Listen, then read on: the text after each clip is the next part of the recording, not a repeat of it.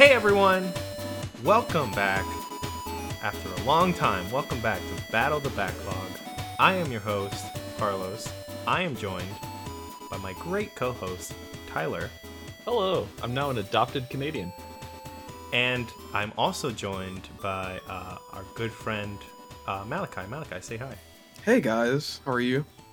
Okay, so it's been a little while. I know. Um, I've been trying. Life got in the way a little bit, but also I really want to take this show in a kind of twist of a direction. I'm trying to focus it more. I want to get more in depth with details and stuff, and we're trying out new stuff. So you probably noticed that the audio is going to be a little different, and that's because we are not recording live this time. We're actually recording uh, online on Discord. So we're all on different sides of the state essentially, and we're all just talking to each other. Uh, so it's gonna sound a little different. I think it's gonna sound still pretty good. So if it doesn't, bear with us. Uh, let us know. Give us some feedback in uh, the email. So today we have a really fun topic we want to talk about. But before we get to that, I want to talk about our new backlogs, uh, new and updated, as well as Malachi, who's a dear friend of ours. Uh, Malachi, why don't you give us a brief bio about your life with games? Like, how did you get started? What are your favorite games? What are the types of things you gravitate towards? Anything like that? For sure. So, growing up, I have two older brothers. I literally grew up in a house where we had an Atari, and I Oh, always shit. think that's like really weird. Um, because the Atari? major- yeah, the majority of people I know, they're like, I don't even know what that is, other than like Pong. But I think when I was like maybe, maybe four or five, I like pr- have a pretty vivid memory of like playing Mario as a kid, and then like immediately playing Mortal Kombat. My parents never really were the type to just like govern what type of video games we were playing, so long as we were, I don't know, having fun and not in their hair all the time. But I've always been a big fan of fighting games, so Mortal Kombat, Smash, more or less these days. But I think my true favorite type of games are platformers. Platformers of all types. Like I really enjoy like a lot of the Ratchet and Clank games, or Sly Cooper is one of my other favorite games. And these days, bouncing back and forth between platformers and mostly like single player stories. Are you more of a 2D platformer guy or a 3D platformer? I think they both really capture my attention. Um, like Celeste, I really enjoy it. I didn't really know how it was going to be about the whole pixel art kind of aspect of it, but I learned to love it. But at the same time, A Hat in Time is one of my like, all-time favorite games. and it's Ooh, I was much- actually going to ask you about that one. I love God, Hat in Time. it's pretty much a love letter to Mario Sunshine, and I just I feel like it's it's Mario Sunshine for an updated era, and I really enjoy it. Okay.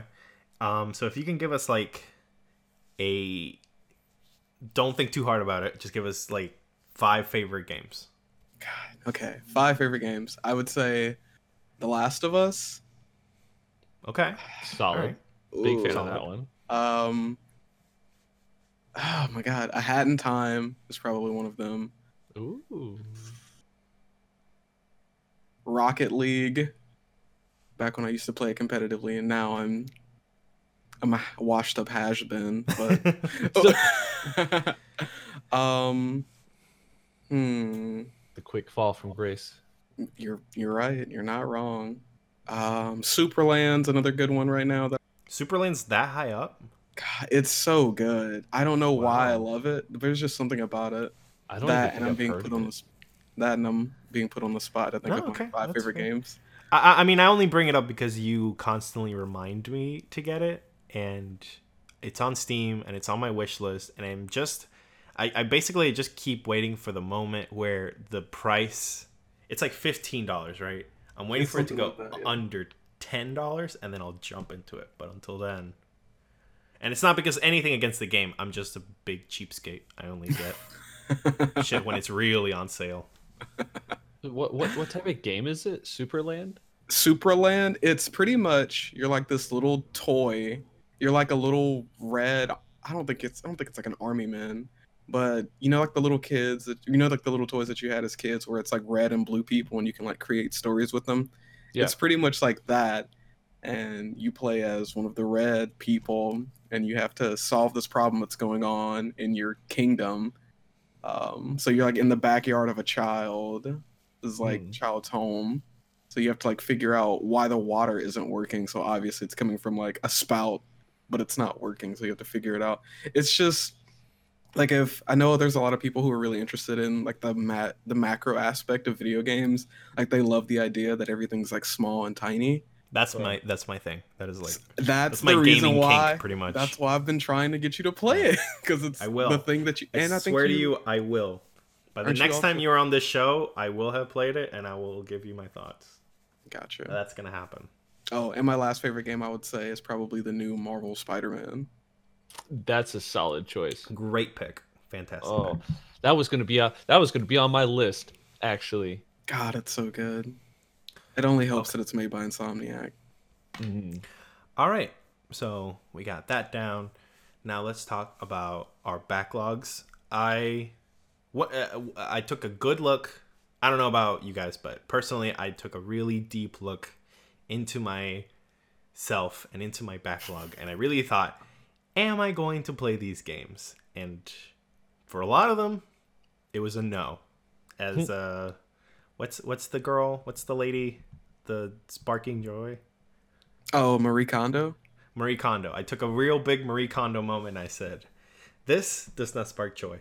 Mario plus Rabbids. This does not spark joy. Stuff like that. I just sweeped it under the floor, and I'm basically not gonna look at it again because I don't know. So, if you all don't mind, I will go first. Go right ahead. Through my new backlog for 2020. So, okay, so I got 19 games here, which is quite a bit. Uh, so number one, we got Fire Emblem Three Houses. I've been making some progress in it. I think I'm going to focus a lot on this one. Uh, number two, Nier Automata. Number three, uh, Dragon Quest XI S on the Switch. Number four is uh, Horus, which is an indie game I got for free on Epic Game Store. Uh, then I have Dark Souls Remastered. Uh, Well, yeah, I know. uh, you you, Carlos, what? you you a bitch. Go on, go on, go on. Well, I'm playing it on the computer, so we can't even play together if you wanted to. So Uh, but I could always get it for the computer. You could. Just saying, we have the same game on both of our. All right, all right, all right. Sorry. Go. Let's go. Okay, and then Death Stranding, King of Cards, uh, Final Fantasy XIV, the Shadowbringers expansion, Chrono Trigger, Tales of Vesperia remastered, uh, Knights of the Old Republic, Life is Strange, The Last Guardian, Metro Last Light, Where the Bees Make Honey, Earthbound, Cosmic Star Heroine, The Wolf Among Us, and Final Fantasy IX. Uh, that is not concrete. That is subject to change. I might have another Marie Kondo moment later on in the future, but we'll see. Uh, See, I'm glad Malachi's on here to understand that reference. well, what is it? The Marie Kondo reference. Yeah, I I. I think everybody knows. I think if you go on the internet, you know who Marie Kondo is. dude. Like, I gotta get like out she's a meme. My rock, Okay, whatever. Uh, Tyler, sir. give us your list. All right, so first of all, welcome to the Battle of the Backlog remake here. Um, my list It's not is more of a remake. It's more of a remaster remat. Ooh, I don't know. Hmm. because it's not that different. It's still gonna be mostly It's- the same. Yeah, that's true. So, yeah, remaster. That's fair.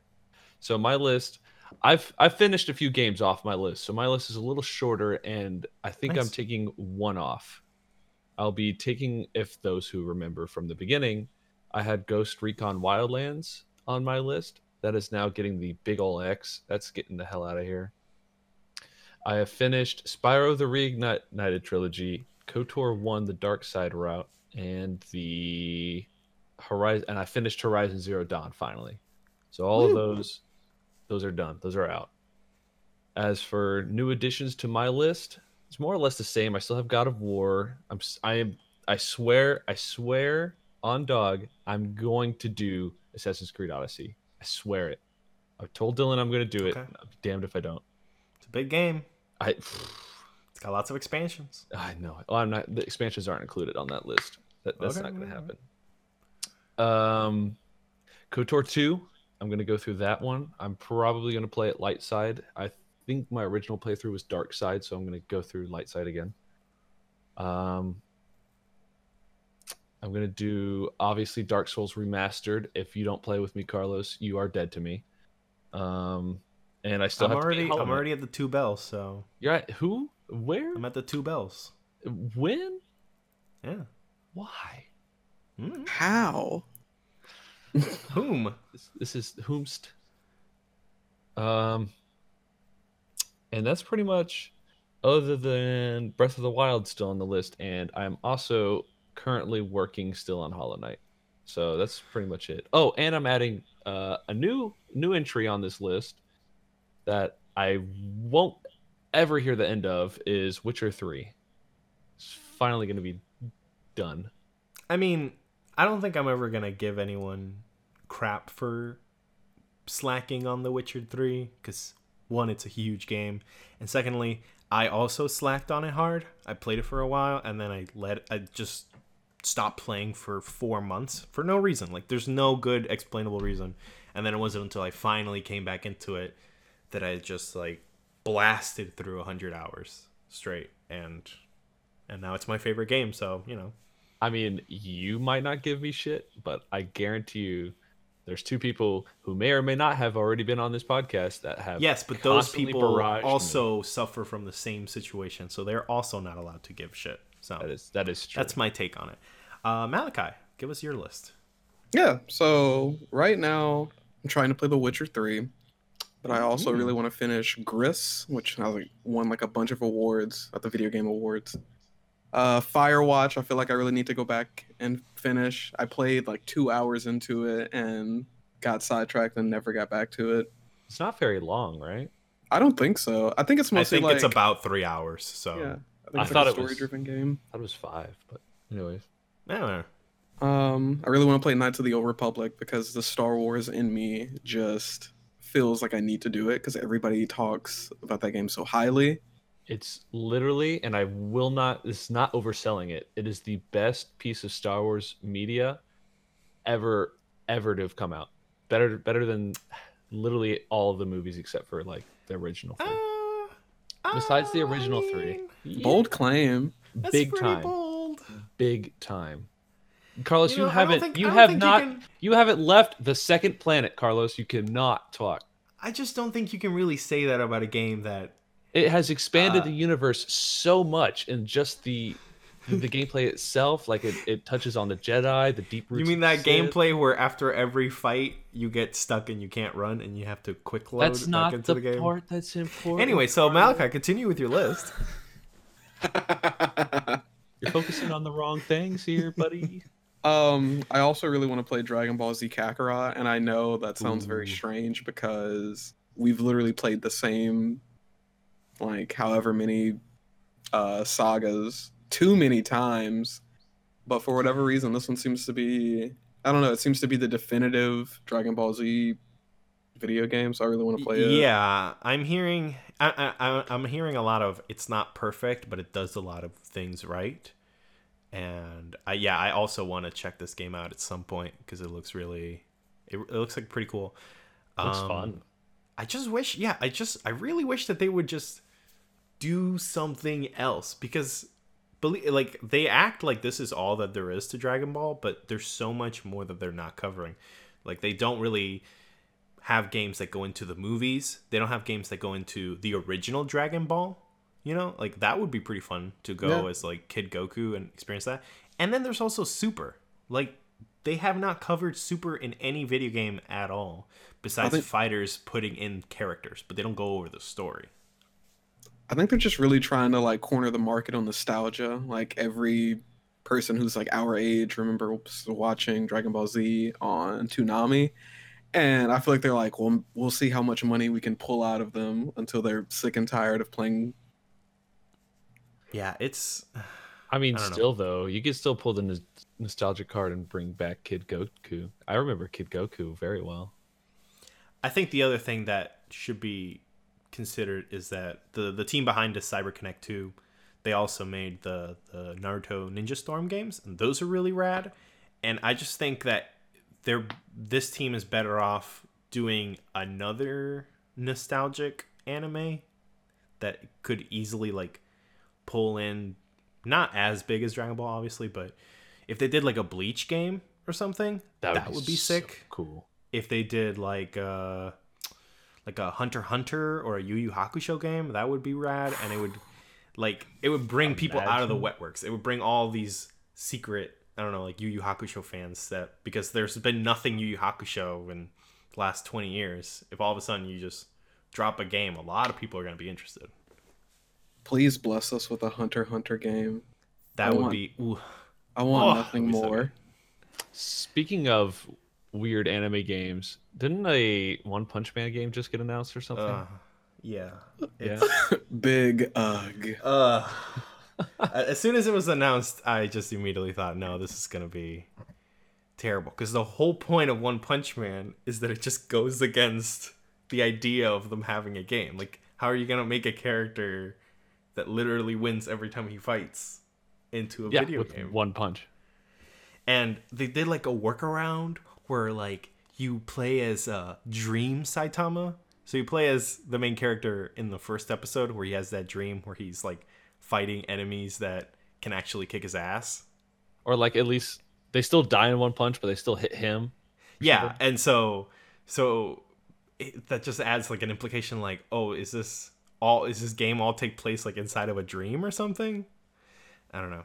I also just saw some gameplay of just outside of that Mhm. controversy, like just the game itself, and it just looked very generic.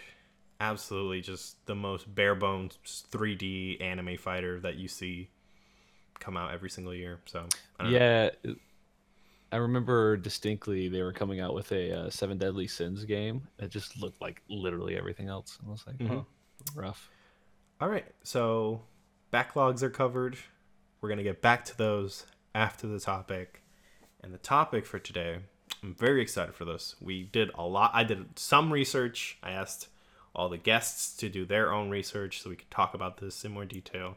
And that is music in games. Uh, obviously, music, you know, pretty big part of everything that we do, you know uh, just music in general, like listening, soundtracks for uh, movies or TV shows are important. But I always think that games kind of play in their own ballpark, that the way that music can affect you inside of an experience that you're playing can really differ uh, from other forms of media. And uh, I just want to throw a quick question, just like real quick. What do you think makes a good track in a video game? It's got to fit what's going on in the game. Oh, big Right. time. Like if it's if it's an action scene and you're still like mellowed out, there's you're not feeling connected to the situation. So I would say that's that's really important. yeah Um, i think yeah you have to you have to have the track itself just kind of connect exactly to that experience and really elevate whatever you're doing to like a new level and I, i've had experiences where i've listened to a good track but the because the experience itself is not that interesting it doesn't create that connection that you normally would for example like i think like in an rpg when you play when you're fighting like a really tough boss, if that boss, if that track is uh, like kicking into high gear, you're re- al- always going to remember that. You're gonna have that flash of that moment. Um, but if the gameplay experience kind of sucks and the track is really good, it's not really gonna connect with you, even if it is like legit. I'm trying to think of like a good example of a really interesting game and a very bad soundtrack. And I can't none none really comes to mind. A good game with a bad soundtrack. Yeah, or just like a, a situation where that would apply, but like in reverse, where it's like, Oh, I can give you one. all right, shoot. Well, it's not a fantastic game, but I've been playing Dragon Quest Eleven. Okay. and the soundtrack for that game is really bad. Is it's it? so bad, and I've I've never I don't think I've really had that experience before, like that intensely.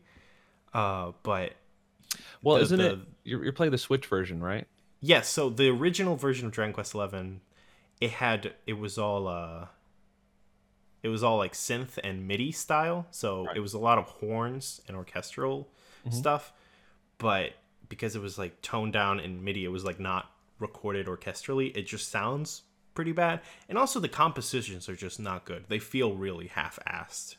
Right. and the track list feels so limited compared to what a normal RPG tends to do because in a regular RPG you know you have your you have your like fighting track you have your boss track uh you have like your generic town track but you usually when you go to a different town you usually have a track for that town you know like kind of like in Pokemon you know every single town you go to has their own theme and characters have their own themes yeah. this game just uses the same type of theme for everything. If it's a fight, it's this one fight song for everything. If it's a boss, it's this one boss song for everything. This is my fight song. Yeah.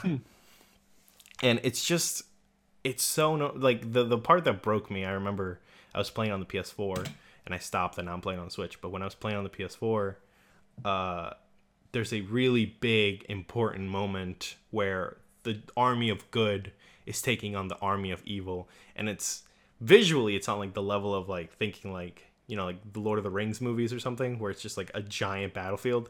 But Right. as soon as the fight starts they just play the same basic battle theme that they've been playing for like a hundred hours at this point and i lost it i was like i can't do this you guys are killing me right now Right. uh, so yeah, that's an example of that. But there's so many. For every example of that, there's so many examples of the opposite of Of it track, done just like- right. elevating and just doing something so that something so simple can really resonate with you. Yeah. Uh, but Best- I think even though I think of I remember a lot of tracks, there's a lot of other ones that I don't think about until I listen to it again. right. And that's not necessary. I don't think that that necessarily makes it a bad track. No, not But at I'm all. just curious, like, do you guys think that it, like, like a track in a music in the soundtrack should always be immediately noticeable, or if something can just be something that you don't think about but is playing in the background? I think. Okay. Oh, sorry. Go Go ahead. Uh, I would say that I really enjoy in video games where music fades in and it kind of almost becomes a part of the ambiance of like what's going on in the game. That way, it's not taking center stage from what's like happening on screen, but it Right. only like as you said, it only amplifies what's going on, Right. and it it kind of like culminates all together as the this experience that you know you're gonna remember. Mhm. exactly. A really good. Uh, Ex- uh, I have an yeah, example for that one, if you don't mind. Um, So while playing Ace Combat, and you know it's a very quiet title screen, all the between mission menus things, it's always usually really quiet. And then once you're in the mission, it starts quiet. But once you get into the like when you first fight, and specifically in Skies Unknown, you fight what is his name, more m- whoever the soul main the main is. bad guy, you mean? Yeah. Yeah. Uh, he um the theme where you're fighting him gets insane. You're flying through you don't notice it at first at all, but all of a sudden it just gets louder and louder. And you're flying through this thunderstorm between these like plateaus of these giant spikes, pillar things of stone. It's just oh engrossing. It's so good. Right. I think my example is uh, I was doing research for this podcast and um, the the Resident Evil 2 remake soundtrack. I Mhm. don't like when I think of Resident Evil, I cannot think of any track specifically from that game. Like Right. at all. And I'm not saying like it's bad or anything, but when I was re-listening to the the soundtrack that's on Spotify, uh it, it the, all the music is kind of like a low synth kind of like deep bass that it is slightly unsettling and that's the whole thing is that you don't really notice it because it's going on in the background. And it's almost like it's subliminally affecting your psyche like subconsciously like affecting you where you think there's no sound while you're just going through these empty corridors looking out for zombies and lickers but this these tracks are just billowing underneath like affecting you without you even knowing it. Oh, at least that's how that's how i think it is for me. And that's super Uh, important in a horror game like that, for sure. Um, another thing I wanted to bring up is that with technology, uh, back in the day, you know, making music was simple but also incredibly complicated because there weren't there wasn't so much uh, so many tools you could work with. You basically just had like one synth computer, and you know like plug in bits and bytes and just make really uh, simple tones. Uh, And now you know, uh, you can have an entire like perfect orchestral recording inside of uh, a track. But Oh, there have been some. I, I- I've noticed a lot of people discuss before. Um, I think I think Malachi, you you might know, um, like in a in a in a Fantano uh, let's argue video. Uh, one guy once said that video game music is not as good now as it was before because it's so much easier to make now and it was so difficult back then to create a catchy track with such simple technology. Uh what do you guys think about that? Like do you think that even though music is good like do you think it's gotten not as good because people aren't pushed as hard to create something? Maybe not as like I wouldn't I would not say it's not as there's some great music coming out like hell half of the list that we have come up today is like games coming out within this last like 5 years mm-hmm. but um really good examples of uh like or not I shouldn't say examples but s- like even oh I lost my train of thought oh this messed me up cuz I was thinking of a song nice one nice one Oh, I was thinking of a song. No. So because of like it is a lot easier these days to make music there's you know you don't have to use chip tune or whatever or like just four different notes. It's it's less not innovative but less creative maybe of what you're using with these fewer notes. But mm-hmm. i would not say it's better or worse. I think it's just the same. It's just like it's a less I just think it, it was just it, it- it's so crazy that tracks from so bad like so long ago can become so like immediately catchy and something you think about without using anything. Like i think of like you know like the main theme for super mario which is just like that you're never gonna forget that. Nope. i don't think anyone who plays video games is ever gonna forget the all the notes that go into that track uh, and they did that with so little. And I mean, I mean, like as much as I love the music that's coming out now, like, can I think of an example that is something that catchy that no one is ever gonna forget, or Well- is it just nostalgia that's affecting me? Well, I also think that um, I'm pretty sure it's Isaac Newton. He has a quote that pretty much says, "We see so far because we stand on the shoulders of giants." Just to paraphrase, Hmm. and I would say because we had um, so much time spent like making very minute changes that probably will go unnoticed, like while designing chiptune music. Um, I feel like that only goes to show that making today's music is just as big of a is just as big of an achievement as it was back then just because it was harder to make then doesn't um i wouldn't say that it cancels out the incredible talent that it takes in order to let's say compose an entire like orchestra piece for five minutes in a video game that the majority of people won't even remember, but it doesn't discredit it in any way. Right. I think it's I think it's specifically harder to stand out these days because there's just so much to compare to. Like specifically a really good example, and it's not on my list, but like Kingdom Hearts, like all of that music is iconic and memorable. And that's that's this, you know, this generation of music, you know what I mean? I think it's also just because of like how much you become inundated with it. Because I mean, Mario was re- was created before our lifetime, so we grew up hearing it Right. often. It's uh, it's it is the focal point for video games. So I mean, obviously, the more you hear it, the more you'll remember it. Hmm But I mean, because there's such a large amount of music, obviously, you're gonna you're gonna have a harder time remembering things whenever you're playing. I don't know, 15 games in a month. and you're hearing music from several different types. and like Okay. it's still capable for like classic like jump up in the air from Mario Odyssey was like that's that's pretty memorable and that's real good. So, God, shout out to New Donk City. Dude, right? Mm, that is really good. Yeah, a lot of that.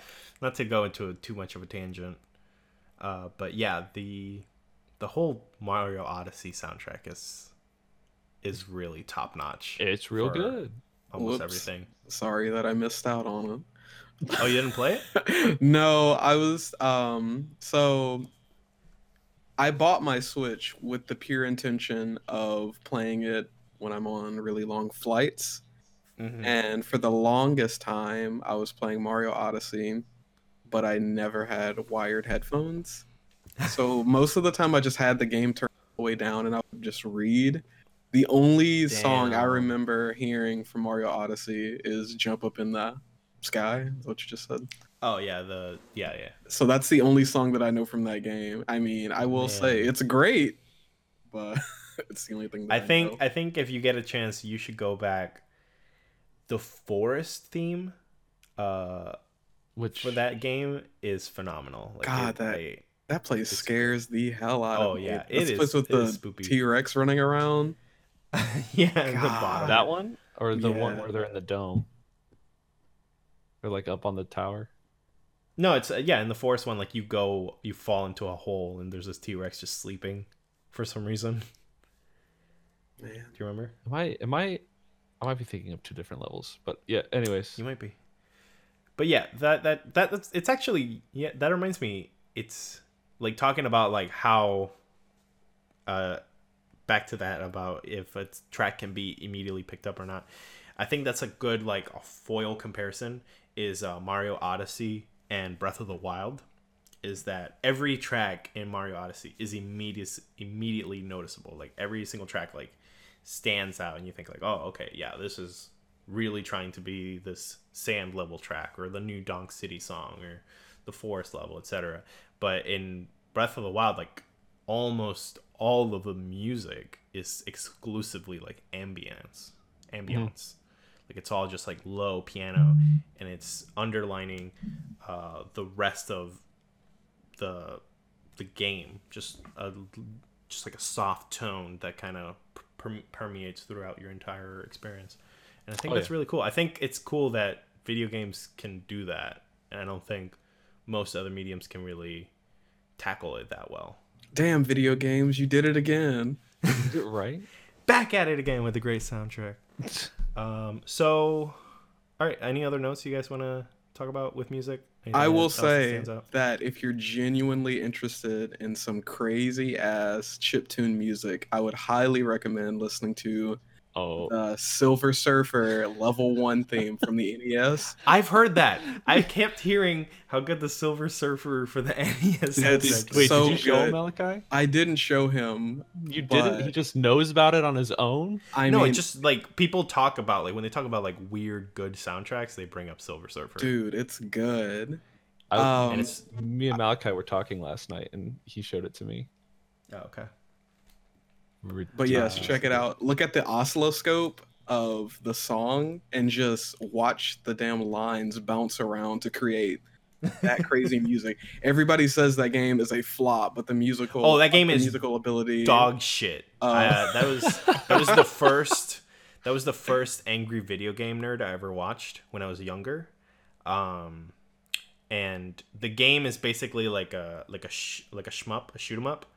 And you have this you're on you're the surfer and you're like top down and you have your long ass surfboard and you're like shooting little lasers. But if you touch anything with this like super long board, you just die instantly and no matter what you get sent to the beginning of the game The beginning. the game like not the level the beginning of the game you do not have lives you die once you go to the beginning of the game and this is like a five hour game What the hell?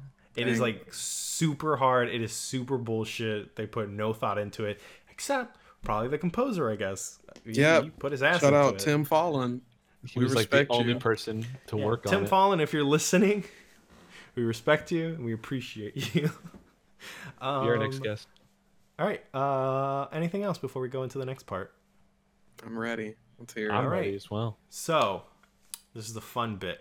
So, we're going. We I asked all my guests and I asked myself to bring in five tracks from any video games that we feel really highlights the quality of what a soundtrack can be in a game and how it can really achieve something that like a music soundtrack or, or, or a TV show soundtrack can't do. Uh, and so we're going to go through each one and listen to uh, a snippet of each track, and we're going to uh, discuss it after uh, the person presenting it gives a little context. So let's get started. So we all have uh, the list ready, right? Mine's up, ready to go. Okay, so we're gonna go in a rotation. It's gonna be me, then Tyler, then Malachi, me, Tyler, Malachi, uh, for each of the tracks. So let's start with uh, "Aquatic Ambience" by from Donkey Kong Country.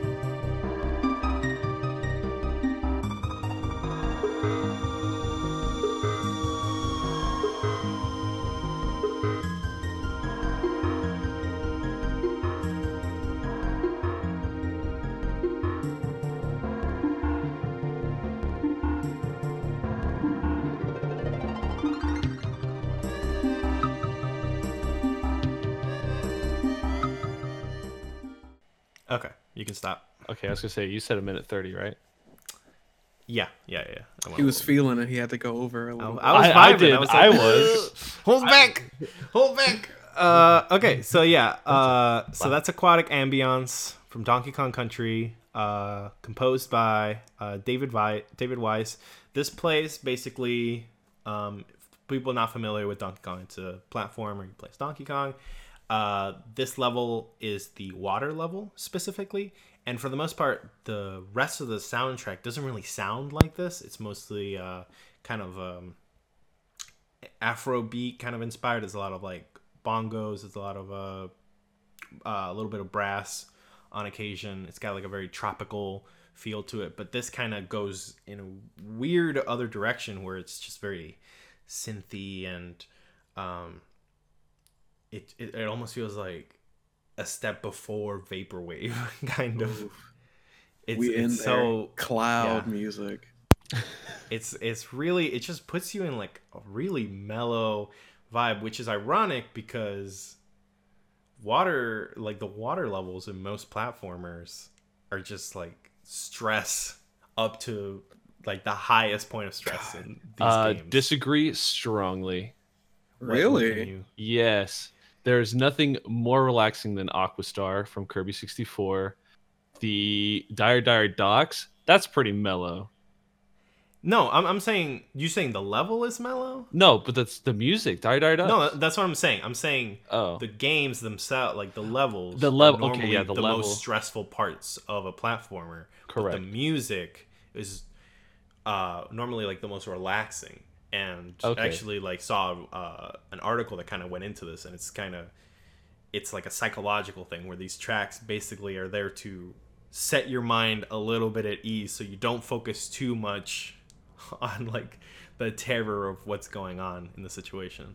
God, but they love to make you feel the panic whenever you're close to drowning. uh, yeah. They, they that make, like, you can the blame worst- Sonic for that. I'm not counting Sonic on this. I list. mean- screw you, Sonic. Dire Dire Docks also because the the when you're out of oxygen, the it like dee dee dee dee dee dee that sound also. But that's but that's more the game design, and that's not the music. correct. But like specifically with Sonic, like it goes to Yep. which no one needs to no one needs to have that on their conscience. They're trying No. to have a good time. Here I oh, am Oh, drowning this hedgehog. Luckily in Donkey Kong, in Donkey Kong, there's no breath meter. I don't think so. It's just you're just underwater. But yeah, I don't know. It's just such a such a vibe, man. Like it's such a smooth, relaxing track. And, That that is is gorgeous. and Malachi, you said you watched a video about like describing this. Yeah, so there's a video from uh, Nerdwriter. He's a YouTuber where he pretty much takes deep dives into like all kinds of things, and he was talking about how music was created for the SNES and how it was like how it was like such a great achievement to go from having I think he said four I think it had five channels on the NES. There was four like beat channels and then there was one for sampling and then I think on the SNES there was eight. But I mean, even still, like that song is pretty. Com- it's comprised of like a lot of different sounds. It, yeah, it's incredibly layered for something so For simple. Like there's for sure. multiple channels going in at once and uh, melodies hitting different parts. Uh, I, I, I mean, I've always like this is such an iconic track. Like I think a lot of SNES gamers know it. Um, but I was watching, I was listening to an interview on a podcast where David Wise was in, and it was just so mind blowing how genius this man is at writing music. I mean, the entire Donkey Kong Country soundtrack is amazing, and everything else he's worked on is great. But when he talks about these things, he talks about it so casually that you're just like, oh, this is just some. Like you think of like people that are really talented, like really talented artists, is like these kind of otherworldly like people that think on a different level. But this guy's just some like old British dad that that like when he was asked about the song, he was just like, "Oh yeah, you know, it was just it was a paycheck. I don't know, just doing my thing." And I'm like, "How? How can you have?" I just such a casually mind. went off. yeah, I just I just kind of invented vaporwave. Like no big deal, you know. Just don't think about it. Uh, yeah, aquatic ambience. So, uh, Tyler, you're next. Yes, sir. All right, So- so my first one on my list is a it's a theme from a Kirby game, but it's the Brawl remix that they did for obviously Super Smash Brothers. Okay. And the reason I went with that one because while I love the music in Kirby, I cannot stress enough how well they reworked this song. All right, let's uh, get into it.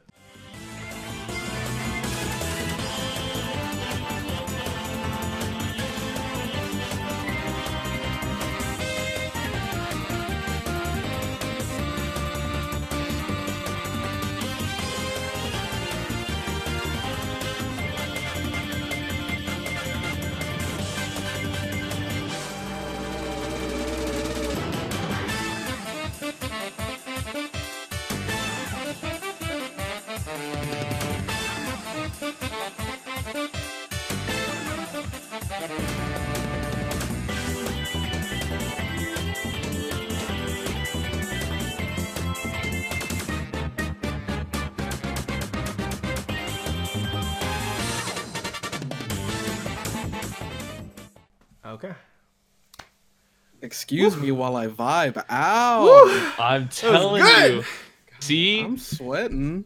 man, I got you when it comes to these, man. These were I cannot tell you how much of my childhood was spent beating my best friend's ass to this theme. Uh, do you know? Do you know the original composer's name?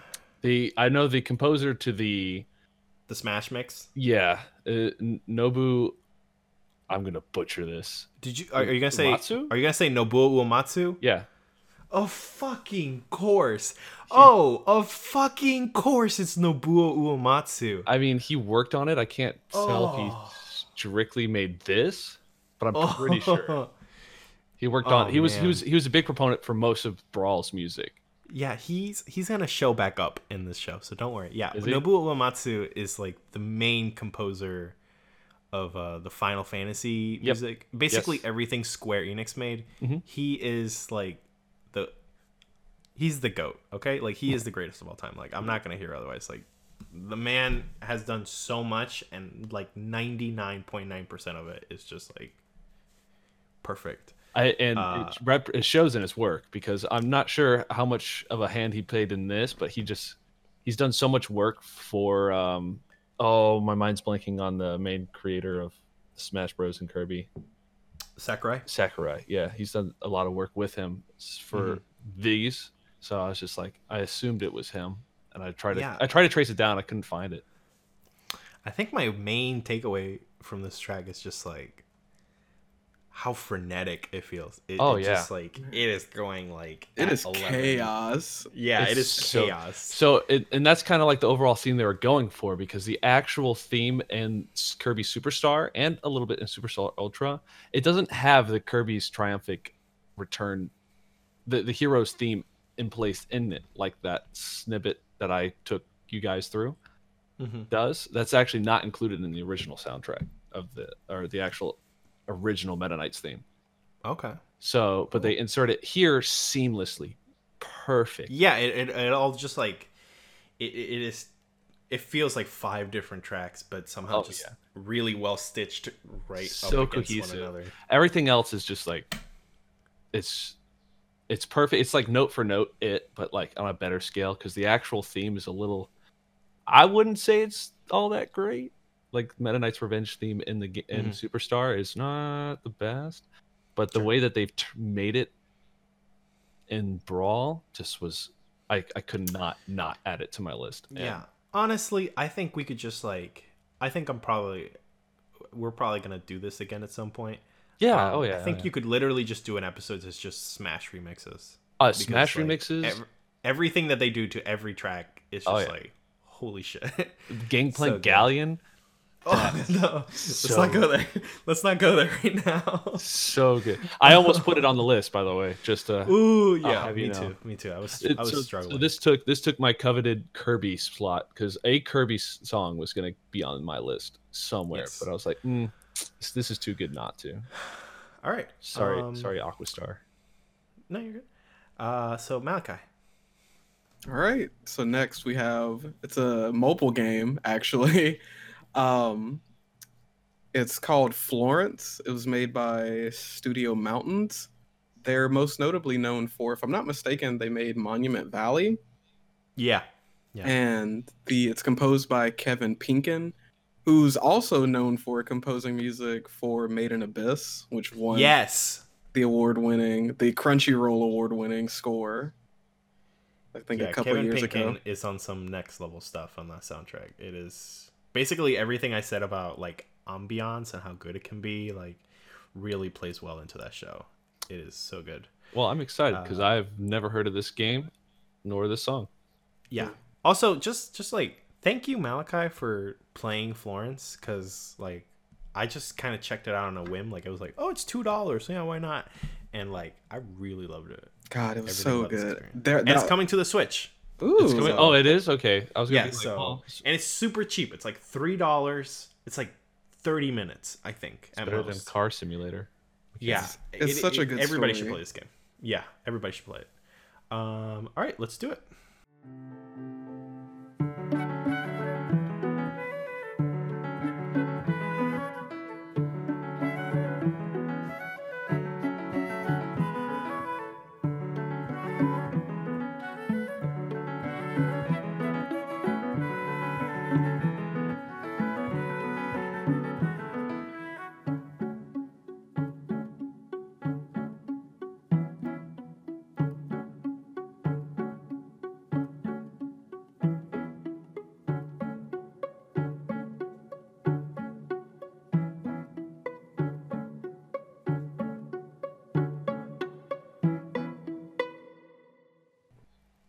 Do we gotta stop? Like, Oh yeah. Okay. Yeah. So I made it to 125, and I was, and you said something, I was like, wait, no.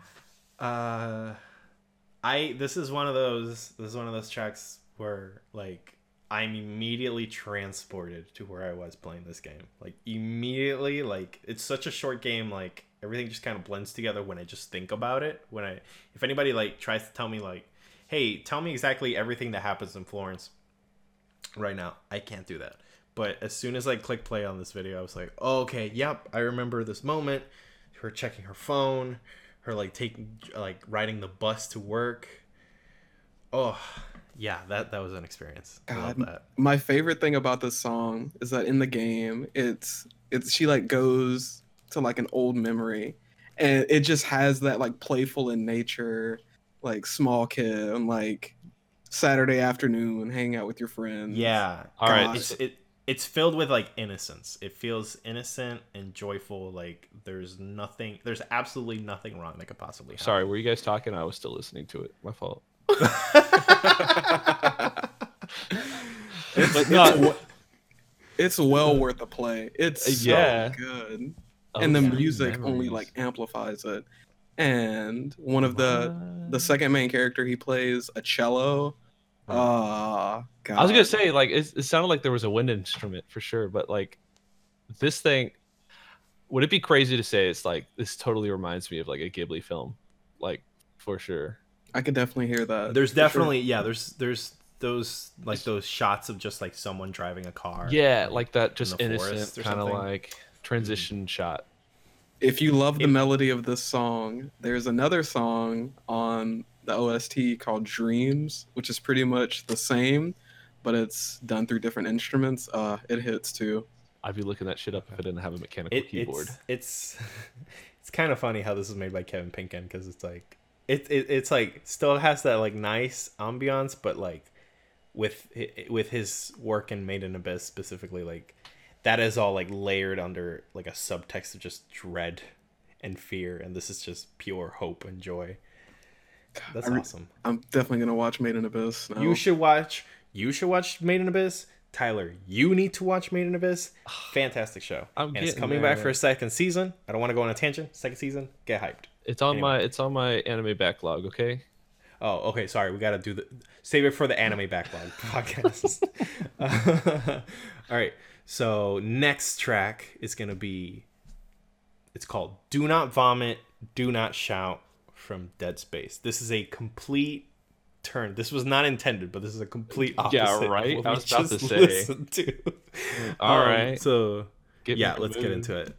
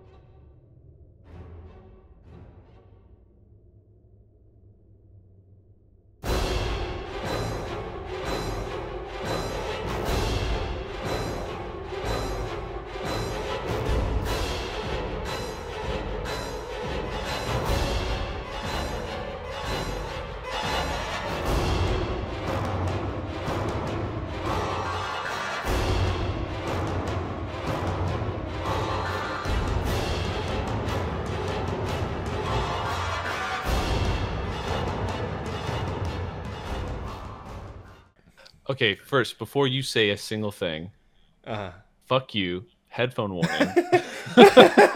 God, my my immediate thought was, you know, like when you're a little kid and you're playing video games in your room, and Yeah. you have the TV like barely turned up, just so you can hear it, but nobody else in the house can. yeah, yeah. and you're Yeah. playing like a very particular scene, and you're like, I can't hear, and you turn it up just a little bit, and then the next part of it just blares, I was slams on the piano like, chords.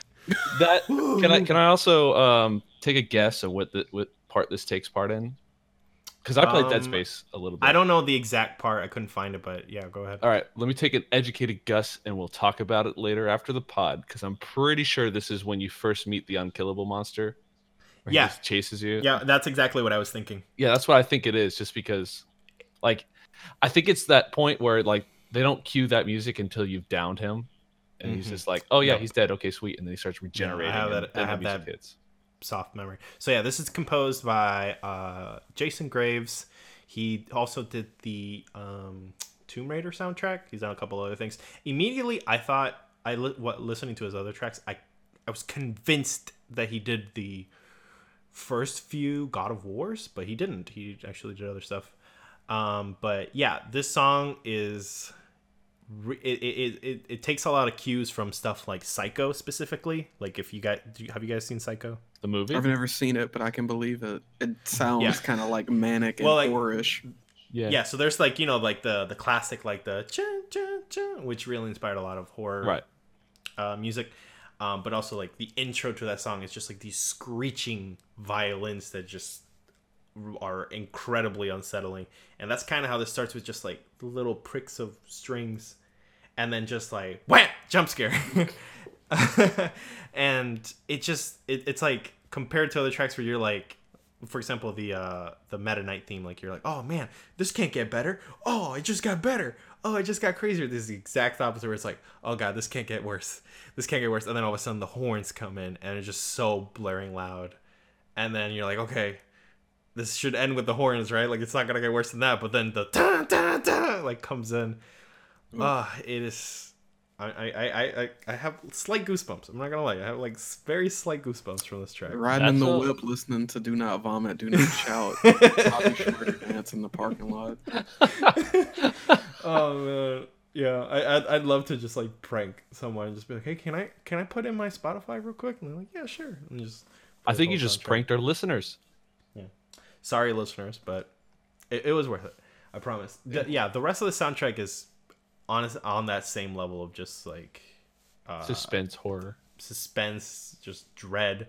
Um, also, the track listing is hilarious. Like every, every, like the the composer clearly was just having like a lot of fun with it. Like I left my heart in Medibay for, or like, uh, amputated arms can be contagious. Just like really weird crap. Like he was just playing jokes with himself. Right. Um, so yeah, Dead Space.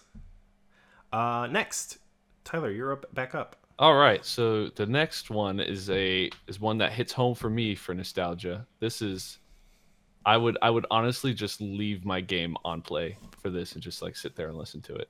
So what is it? It is the gym leader slash elite four Pokemon Fire Red Leaf Green battle theme. Nice. All right, let's get into it.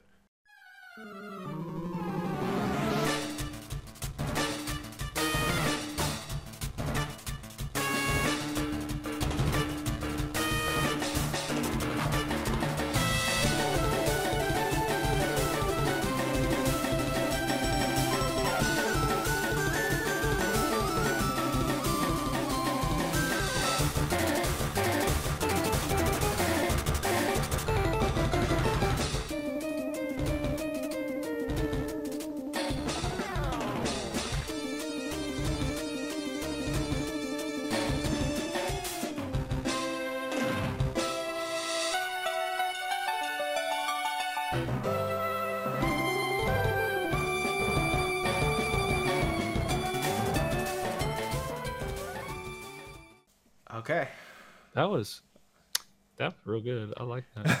You feel young again?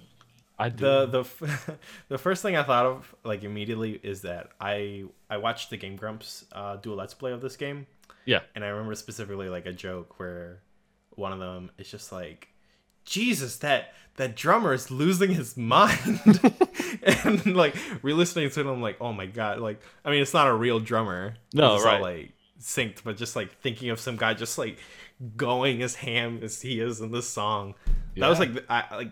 There's a lot going on here. There's a lot of good layers, but like, Yeah. my mind was just set on the drums because, oof, that was bananas. It's crazy. It is the it, for me. It's the number one hype. It's just like, all right. Uh, specifically, I remember as a kid playing this game and like, okay, the gym, yeah, okay. But when it, you get to the end, what it really hits with the Elite Four for whatever reason. I don't know. They they it's the exact same song, but it hits different because when you're Yeah. fighting the Elite Four, No, I get you're what like, you mean. this is it. This is it. You know what I mean? It It just gets you yeah, in is different. It Com- compared to like the other Pokemon tracks that I think of, I think this one like because I mean like I'm I'm immediately thinking of like Pokemon Sword and Shield, Hmm. and like those are really good, but like, and those are like definitely like really hype. oh, bops. those But, those like, almost this took one- this place. Actually, This one is so f- like it's like just frantic control. Like it just feels like like it feels like the game is telling you like pick something, pick something, pick something. like Come you on. have to you have to do what you can to win no matter what type yeah, deal. like you're like do it, do it. Get that max potion. Use that flamethrower. Do it now. mm-hmm. Yeah. 100% love this one I, I i was actually gonna go with the the sword and shield gym leader themes actually originally and uh but i was like ah, i have to hit him with a classic Yeah. Next time. Next time. Yeah, for sure. We can we can fight over who gets to bring the, I the gym fucking leader thing. Marnie's theme was also up there for Pokemon. Yeah. yeah. A lot of, lot of good stuff on this one. Uh, the Also, co- it's a Toby Fox track, which is really good. Toby Fox track. Yeah, he Toby Fox. He's you know what? We'll get into it later. Okay, Uh, I was gonna say okay. composer for this one was Junichi Masuda. Masuda. Yeah, Junichi Masuda. He also, I think he also works on the game. Like, I think he's like a developer, like I one think of the main so. ones. And yeah, he also composes on the side, which is kind of badass. It was either him or Uh, Go Go In In In knows. Hey. Ooh. You're losing me. I don't know. It was it was there were two names. There's like there was one that was the only composer, but for this song he had helped with it. Okay. Uh, all right. Great pick, Tyler. Uh, Mm-hmm, Malachi, you're next again. All right. So right now we have Celeste, the name of the song, Resurrections. If you got it was the just the pixel art uh 2D platformer I was talking about earlier in the show. God, it's good. It goes over um talks about mental illness in the game and I feel like it's real it's well represented. And I feel like it tells I feel like it paints a pretty vivid story. Right. And the Yeah. soundtrack's gold. I was gonna say I feel like for such an emotional game, it definitely needs a really solid soundtrack. Yeah, personally, I wasn't that. Um, Wowed. yeah, I wasn't. I wasn't like too taken in by the game. Like, I appreciate the conversation it had and uh, how the game looked. Uh, but it didn't do too much to me. For the but the soundtrack was something that like absolutely like no matter how frustrated I got at the game at some points, like the soundtrack was always just real tier. Like that whole year, just 2018, like the top soundtracks of that year were just neck to neck amazing. Because there was this, there God was. Red Dead 2, there's Spider Man, uh, I, something else I'm missing. Spider Man, God of War, wasn't it? God of War, oh, and and Horizon, like just Zero Dawn. oh yeah, Zero Dawn. I didn't know that was. You sure that was that? Yeah. No, you're. I'm wrong. You're right. I thought it was I'm the dumb. previous. All right, let's get to it.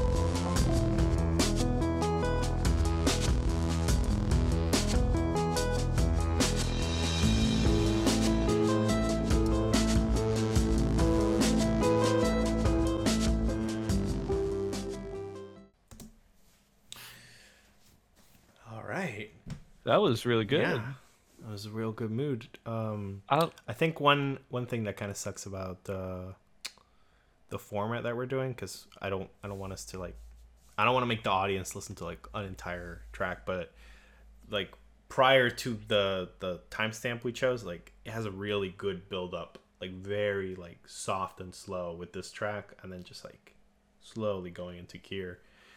Uh, and I really appreciate that with this track. But yeah, pretty phenomenal, honestly. Shout out to Lena Raine. Big Yeah, shout out to Lena right. Raine.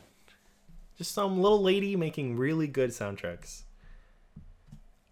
Uh, eh, oh, do you have any other trivia about? Uh, let me see. Um, I don't know. It's kind of it's kind of got that big, that chill hop influence. It's kind of got that does, lo-fi yeah. beats to relax and study to.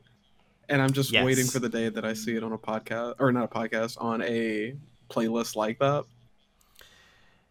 Yeah, it's it's it's interesting because it's it's chill, but it's got like an underlying kind of uh tension to it. Like I was gonna say it's like, it's almost provoking like mystery in a way.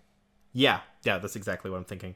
Um, like the way that because you have that soft piano coming Mm-hmm. in, but then you have that line that's just like that really glitchy, kind of glitchy sounding uh, synth Mhm. I'm not I'm not a music guy. I'm trying my best. I mean, no, I- I- barely you're know any music things, but yeah, there's like one line that just kind of goes through, like comes in later. You're making it. Uh, You're getting your way through. I like it. I'm, I'm, I'm I- understanding what you're saying. I know sound, uh, but yeah, honestly, and every I think I'm a little critical about this game, but I don't mean that in a negative way.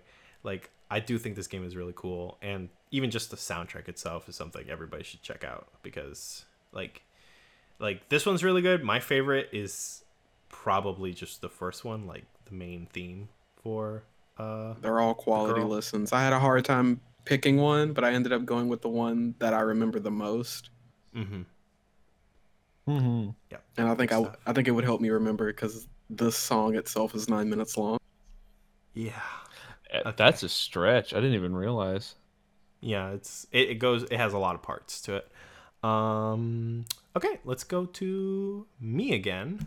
And this one i'm hitting you with an absolute classic complete nerd shit. Uh the main theme of uh final fantasy 7 so this one is composed by guess who? Uh nobuo uematsu. It is Copier. as stated, it is the main theme of Final Fantasy VII. Uh, this serves so the moment I first heard this song is so it is like just etched in stone into my memory because it is when you Malika, have you played Final Fantasy VII? I've never played Tyler any hasn't. Final Fantasy. Okay, I'll pretend I didn't hear that. Backlog? Uh, Backlog. Backlog. It's on the Switch. It's on the Switch. I own it on the Switch. Although I would recommend getting it on the PC if you can, because then you can mod it and make the uh, backgrounds kind of. There's like good mods that really like. We're purists game here, look better. sir. What is it? We're purists here. Thank you. No mods allowed. Uh huh. Okay. Uh, so, so this plays. Um, so the first portion of the game, which is what the Midgar, uh, which is what the remake is gonna be, is Midgar, which is where you're in the big city, and after like 15 hours or so, you get out of the city, and this plays. Uh, the first time you're in the open world, and you go from this like completely industrial, just like mess like this dystopia of like metal and electronics and you're just open into this beautiful green field that just spreads as far as the eye can see. And yeah it means a lot to me. I kind of get a little emotional every time i listen to it uh, and i'll talk more about it after we get into it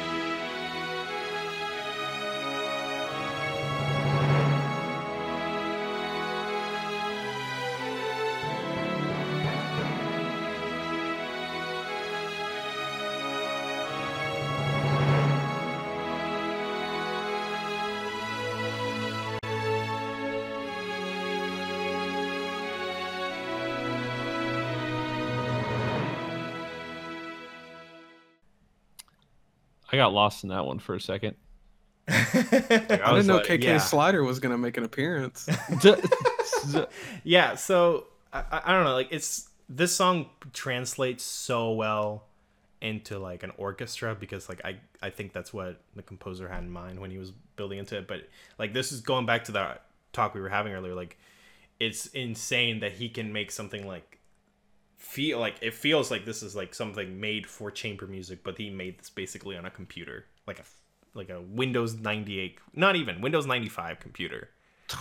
Uh That's old. and it just it, it, it feels so grandiose. Like i mentioned earlier like you don't get the first like minute or so. Like i recommend listening to the whole track but that first minute um it's just like it's this same uh what's the word? It's just like the same like these notes, but just like very low, and it just builds and builds and just crescendos further and further, and it just like it to me like every time I listen to it, it just feels like the feeling of just like potential. It, it has like a slight like it like a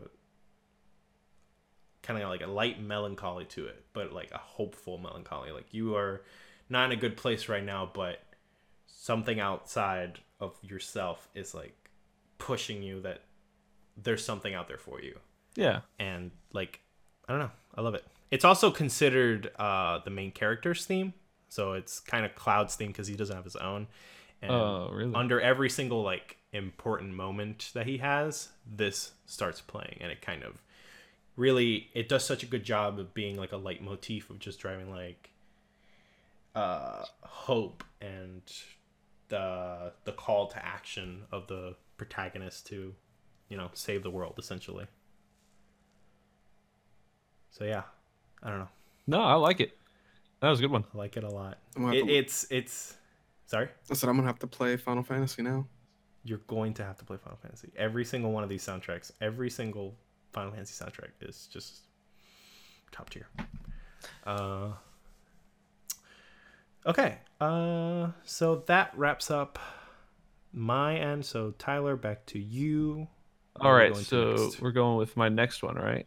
So Mhm. my next one is the opening, the like the very first song you open when you play this game.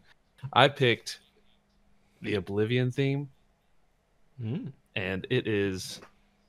I I cannot open this game without listening to this for about a minute and a half, and then play the game. Like, it's just not even an option. I have to play the game after hearing this. Okay, well, I guess that's what you're doing after this podcast. I it literally Let's- is. It literally just might be. Let's get to it.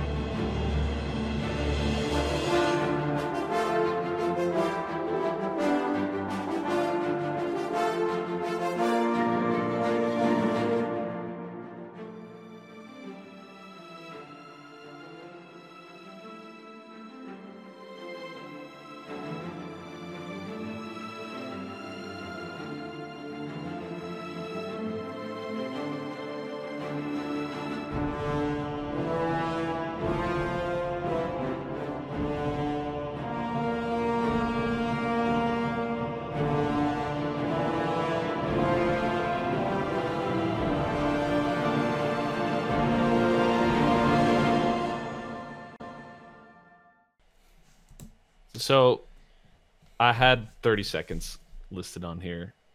That was a full minute. That's my fault.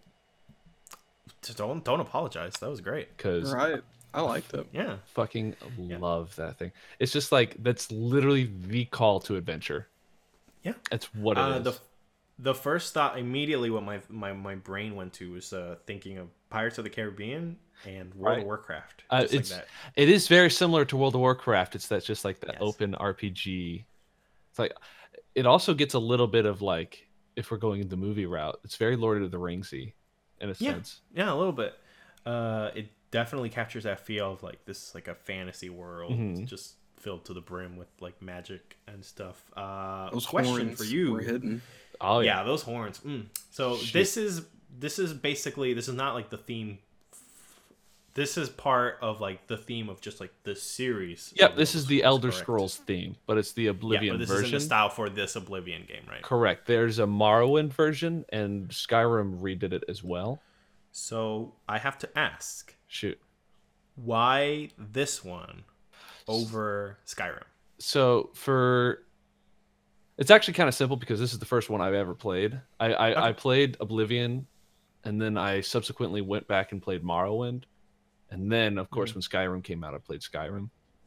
But um, it's just for some reason this one just hits a little bit more that mystical realm, Mhm. whereas like Oblivion's got the or uh, sorry Skyrim has the the vocals in it and everything, which Yeah, is chanting. it's beautiful. It's really good, but it's just Oblivion always just hits the right niche for me Okay. personally.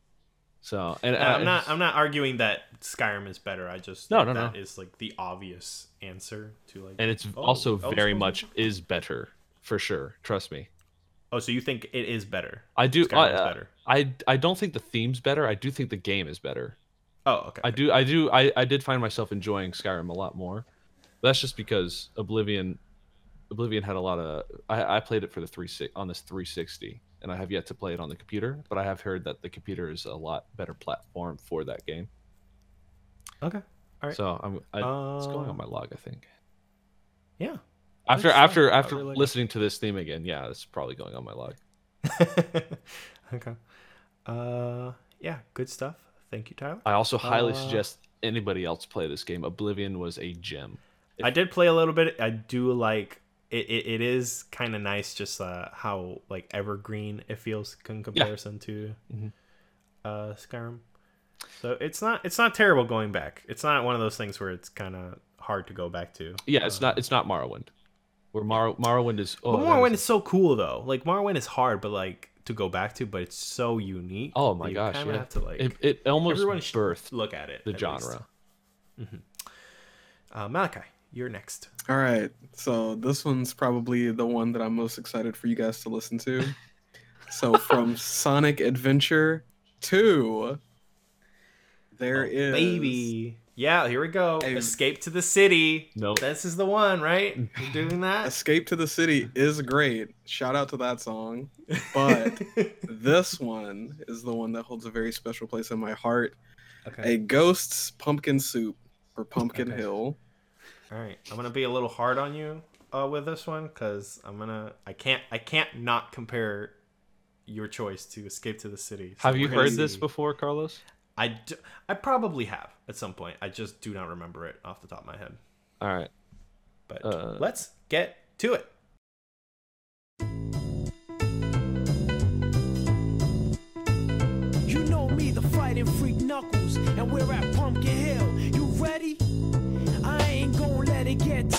I'm just gonna creep down in Pumpkin Hill. I got to find my lost piece. I know that it's here. I can sense it in my feet. The great emerald's power allows me to feel. I can't see a thing, but it's around somewhere. I'm gonna hold my head, cause I have no fear. This probably seems crazy, crazy. A graveyard theory. Our ghosts try to approach me and got leery. Ask him a question and he vanished in a second. I'm walking through valleys, crying pumpkin in the alley. Didn't seem happy, but they sure tried to get me. Had to back him up fist metal crackle. I'm hearing someone saying, You a chicken, don't be scared. It had to be the wind, cause nobody wasn't there. I searched and I searched as I climbed up the wall. And then I started to fly, I went in deeper.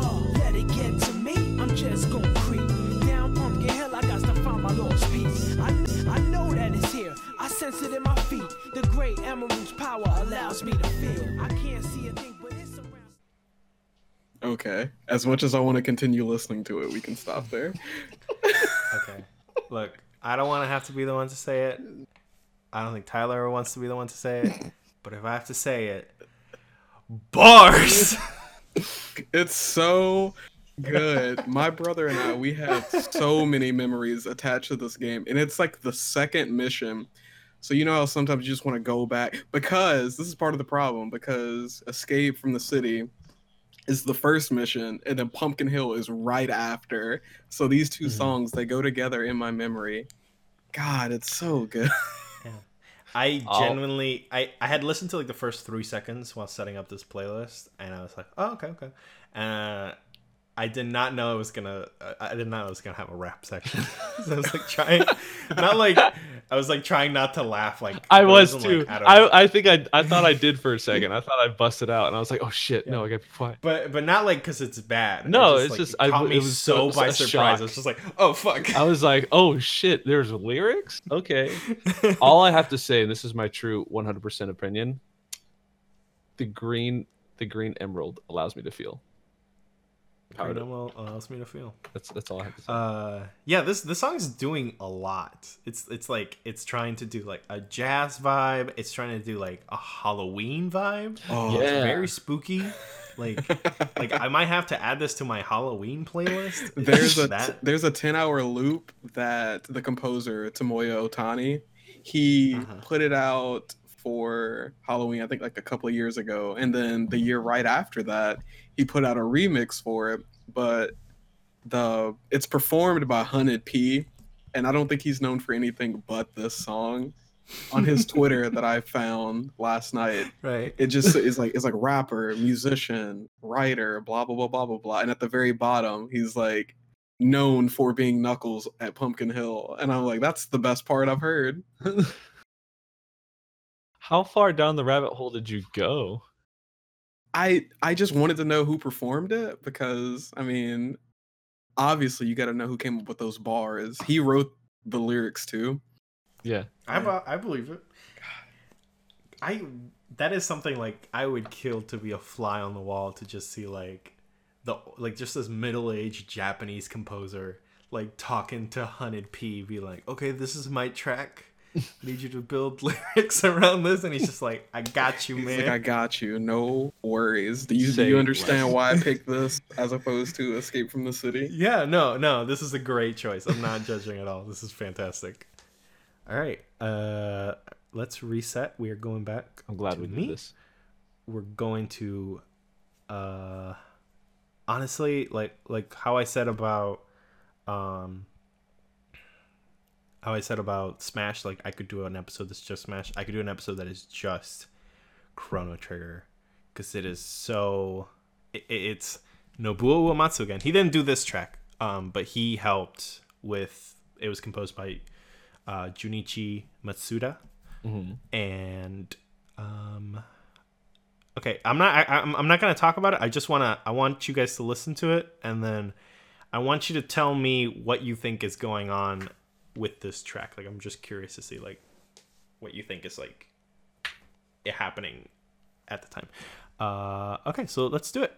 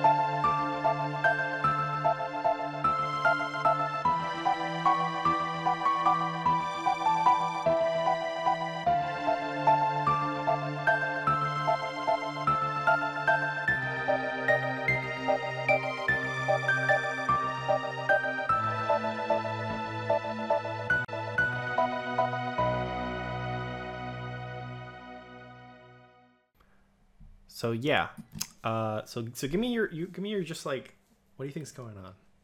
It sounds kind of like it sounds like there would be a point in the game where like everybody's like waiting before a big battle and everybody's kind of like sitting around what could be a campfire preparing for sleep. I was just thinking Okay. the same thing, or like an inn or like a tavern type deal. Sure. Uh yeah, kind of. You're you're you're you're like a third right. Yeah, it's it's basically this is the theme for I think it's called Brink of I think it's like the place is called Brink of Time, which is the name of the song. But it's basically like in this game uh you time travel and at one point you just reach like the end of time or just like a space in between time and it's just like a small like a dark like just like a alleyway at night just like suspended in space with just like an old man just waiting. And this Oh. is like where you go this is your hub uh where you go to you pick what timeline you want to visit. And yeah it just gives you this vibe of just like you're coming off a like a big boss battle and you go through this portal and you just end up here. And it is this feeling of like confusion and mystery and unsure of like what's going on but also you feel at ease weirdly enough and yeah th- this this song really captures that for me. Um i said i don't know why but i said composed by junichi masuda. It's not that. That's the pokemon guy. This It was is by yasunori mitsuda. Um he was a uh, composer at square at the time. Um he and Nobuo worked on the soundtrack for this game together. It has, I think, over a hundred tracks. It's like 115 maybe.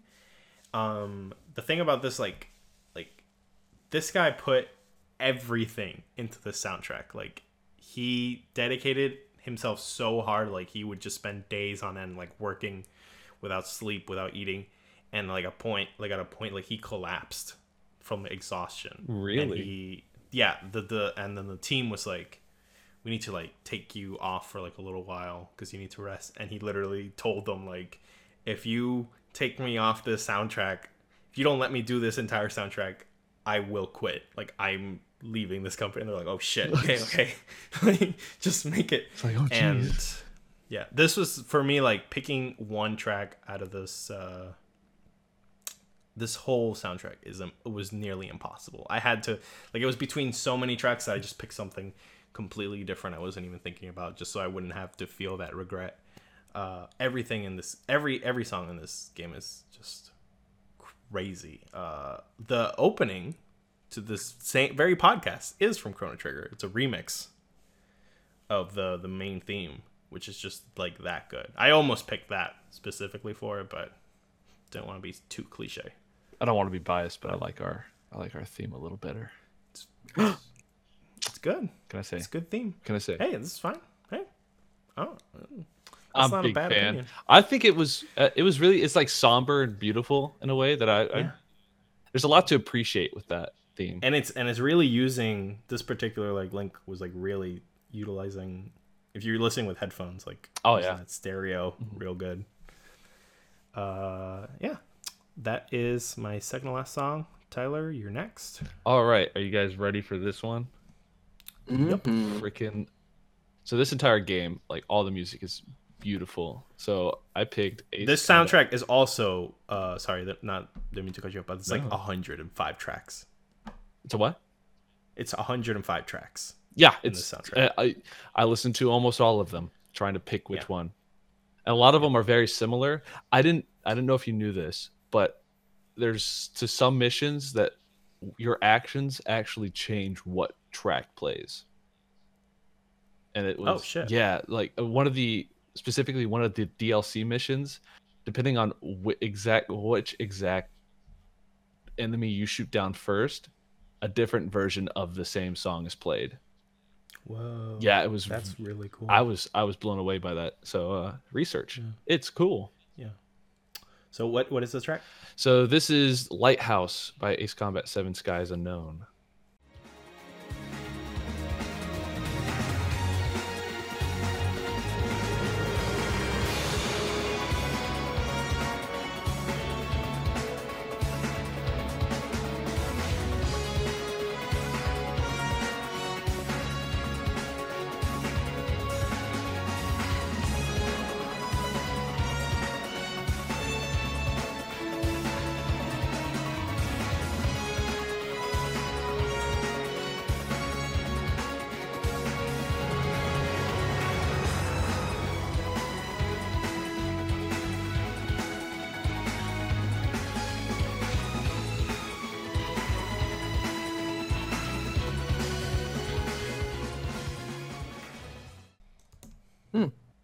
I've never played right an Ace Combat game, and just judging the book by its cover, I would never think that it would have such great music. Oh, it's you yeah exactly orchestral. it is it is so like ace combat everybody like most people sleep on it because they're like yeah flight simulator Oh, it's playing game. like I, even i wouldn't think anything of it Mhm. unless if it wasn't for like when i was a kid i went to like a cousin's house and he had ace combat on the ps2 and i started playing and i was just like oh shit um Ace Combat Five will always be the greatest. yeah people do not consider this type of game to have a good soundtrack and a lot of people slept on this one specifically when everybody was doing their like best music of 2019 list and it's a shame because so many like honestly i'm surprised you didn't pick uh Don't say Daredevil. I swear to God. not daredevil Okay. wait am i thinking of daredevil It's the one with where the lady starts with the vocal. Uh I almost picked it. list. I almost picked it.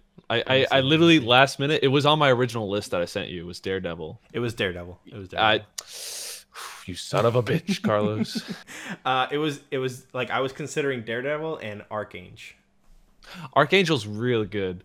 See, the, Yeah. the problem I had with Daredevil is that uh I don't know. I got kind of I was like, well, see, people who don't that like- with with Daredevil specifically, it's such a slow burn. It is like you have to listen to this whole thing and then it just kind of whoosh. yeah, like, and then it flows hits. over you. Yeah. So, but Uh, and also I, I took very heavily in consideration what part of the mission each song hits, and I was like, what really struck, you know, like what what what really rang a chord when I was like playing and actually flying this plane simulator, right? So I mean, yeah. and Daredevil Daredevil is good because that's when you start fighting the Arsenal Bird, and I was like, oh dude, so much hype! Like we're finally gonna kill this thing. Okay. Then what am I thinking of? What is the song that plays? You might not know, but like, like the very first mission, it it, it like kicks in when the enemy comes in. Oh, it, like um, like that one always stands out to me. I cannot think of the name, but it just like all of a sudden it just takes over. It, it went from like being in the background to being like the only thing you can focus on is this track. I think it's Magic Spear, Magic Spear. first okay. phase of the mission. Okay. Okay. Okay. Okay. Okay. okay. Yeah. I think yeah, I think it's yeah. one. But um yeah, and then and then Daredevil has this part where it's it's you know it's all orchestral, but um there's vocals with a girl that's um uh, pff, it's not yodeling, but um she's just she just hits all the notes and it's real good. But this one specifically plays at the beginning of the last mission, hmm uh, or no, the when you when you first ah, man, it's not the last mission. It's one of the it's towards the end, and it's just it gets you really excited for like just fighting the drones. It's just it was so good. This is the one that plays when you fight like the big ship, and every Ace Combat has like the big ship, right? Correct. Well, this one, this one, Daredevil's the one where you fight the Arsenal Bird. This one's where after you, f- when you get to the space elevator the first time. Yes. Yes. Yes. Yes. Okay. Okay. Okay. All right. Yeah. Great choice, Tyler. So good, Uh, Good job. man. I got you. I, I Great strongly moves, Tyler. recommend. Keep it up. I Proud of you. strongly recommend this game. This f- entire mm-hmm. franchise is mm-hmm. Mm-hmm. so interesting. Yeah, I was feeling I, I traded in my copy of Ace Combat 7 because I, I was like, when am I ever going to play this again? And then doing research for this, I was like, God. Yep. Oh, I want to fly so bad right now. You can borrow But I can't. Nope, you okay, can't I actually. might. It's digital. It is. Oh, you coward. You coward. Uh, Scared to commit. I, I, no, that's not scared to commit. Getting a copy, getting a physical copy, scared to commit. I'm stuck with this. Carlos I, I, traded I, his I didn't commit. Tyler did commit. But Mm-hmm. uh, Malachi, your next track. I'm not looking forward to this. I'm going to say this real quick. I'm not looking forward to this. I don't want to listen to this. Yeah, you You're do. going to make me do it. It's good stuff. So, from the visual novel, Clannad, and the anime, we're gonna listen to Nagisa's theme, composed by Jun Maeda.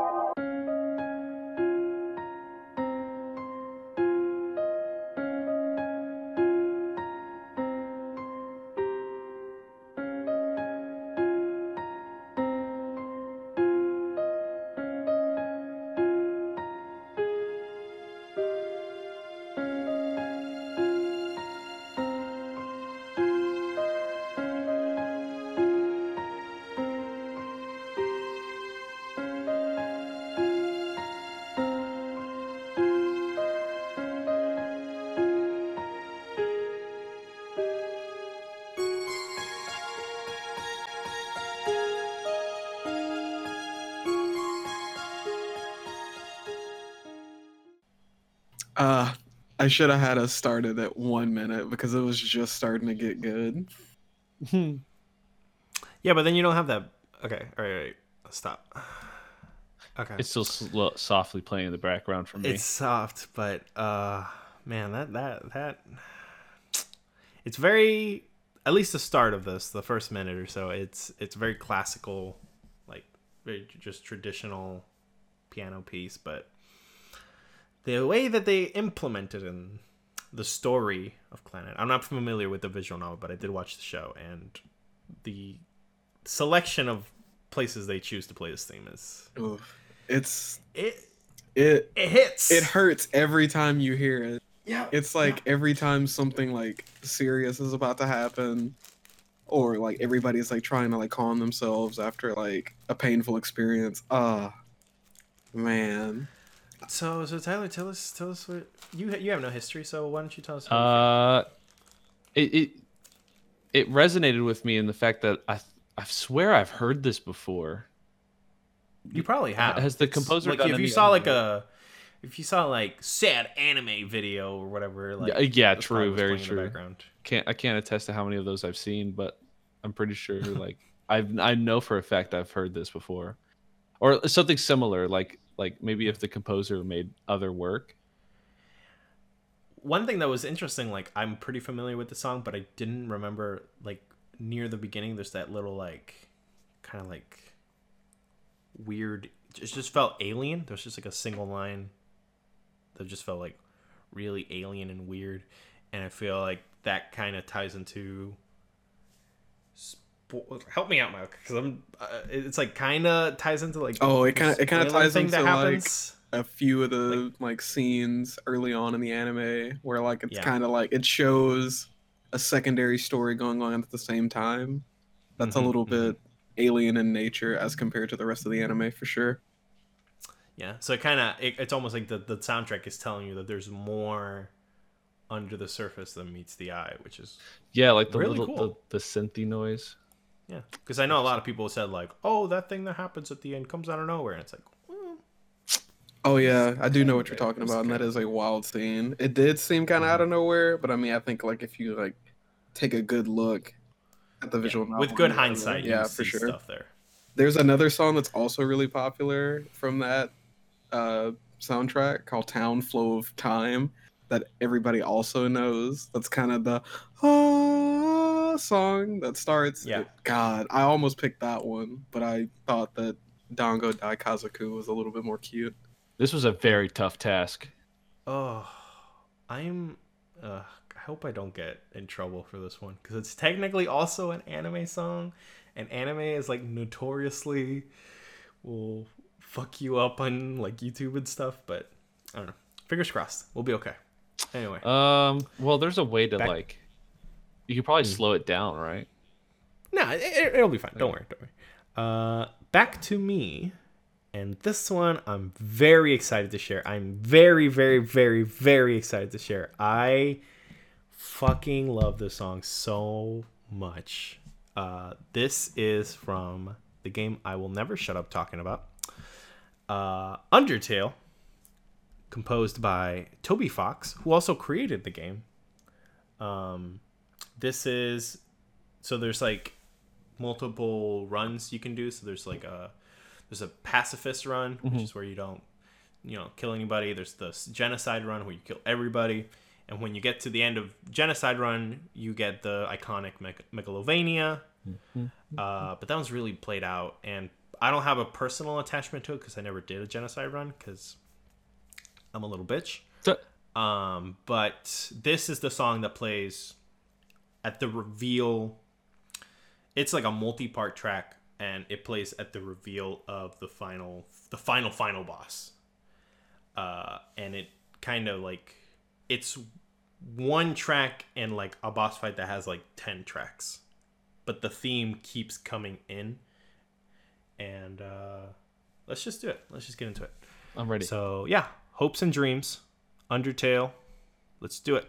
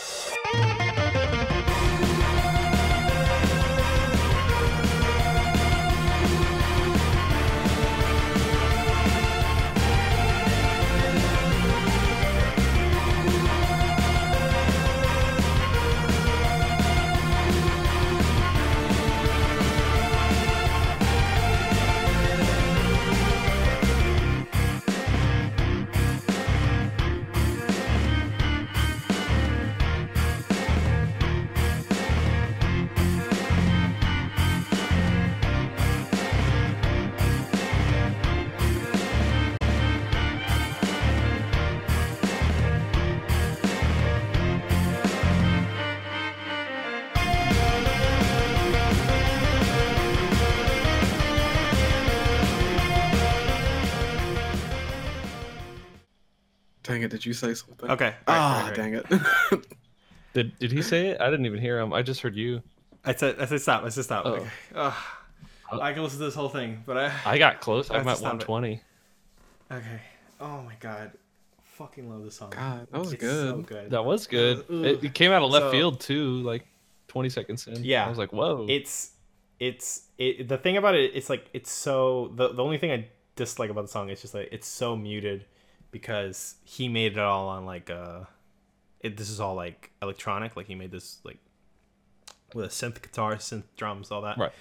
um but like if you get a chance to like listen to like an orchestral or like a live version of it it's so like it it'll send you it goes uh but what i love about this track is that running theme this this soundtrack is also about like a hundred tracks long or so yeah. uh but he uses a lot of the main themes use like uh the same like uh note structure of like a main theme. So this is basically uh the ma- like the the menu theme like the very start of the game is like a very stripped down like five note version of just da da da da da da.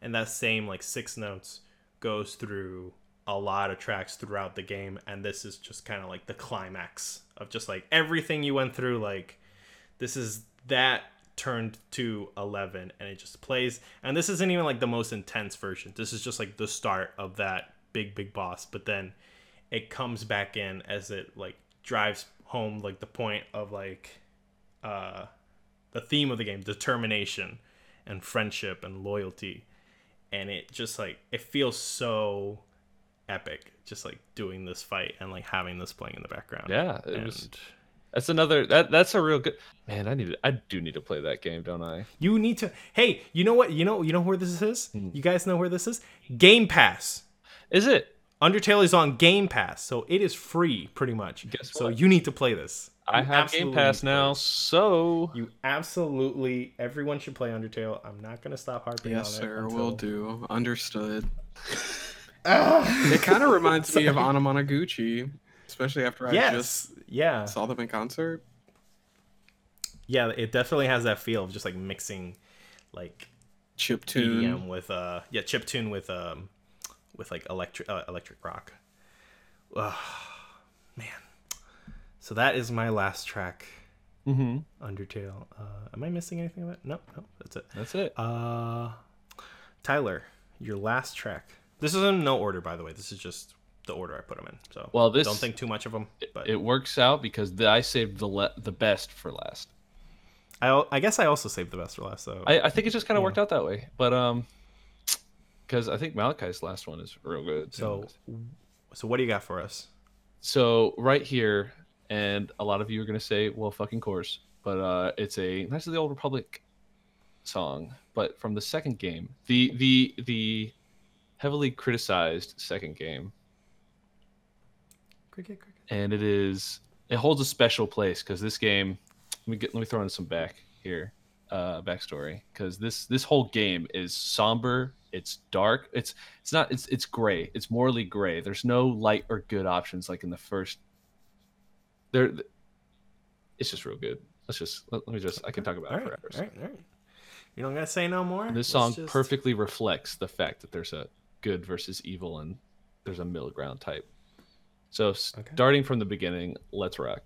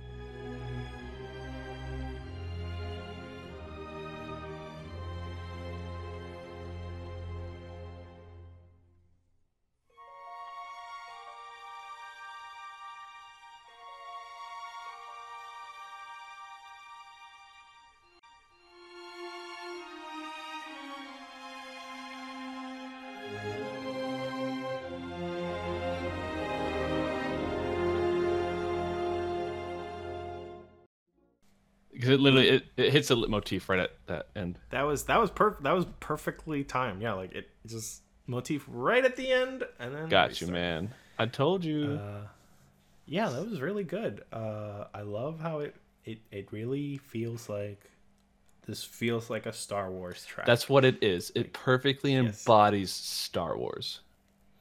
but it doesn't feel like it's stepping on the toes of like John Williams. No, not at all. It's its own trying to do.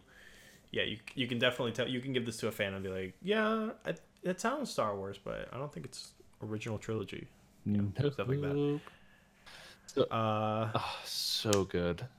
I literally I do love that leitmotif at the end. I love how Yeah, it just The flourish at the end really end, ramps up. Mhm. it's gold, pure gold. I'm telling you, the, the games themselves are great. Are bad. Oh, sorry. Oh, hey, hey, hey. Oh, uh, uh, boxing gloves, where they at? Where we gonna go? But Uh, I, I'm telling you, this. I'm not kidding when I say that this game is some of the best Star Wars, like just storytelling. The the Knights of the Old Republic 2 specifically is kind of uh has its shortcomings because the game was rushed out. So there's there are plot holes to some of the um to some storylines that they were going to try to flesh out but just didn't have the time. They weren't key. So game itself is obviously finished, but and subsequently the the studio has put out the files and modders have modded the game to be completed. yeah, it is cool. Yeah, like the community basically Finished the game for the 'em. ultimate version of this game. And it's so good. uh, I'm playing through it again. And- But luckily, the the soundtrack didn't have to suffer. no, not at did, all. so- And it also doesn't have that control. You know the issue with the first game where the the movement yes, problem. yes, yes. No, let's, let's not. We're here for the music. We're here for the You're right. creativity. You're Just right. Making jokes.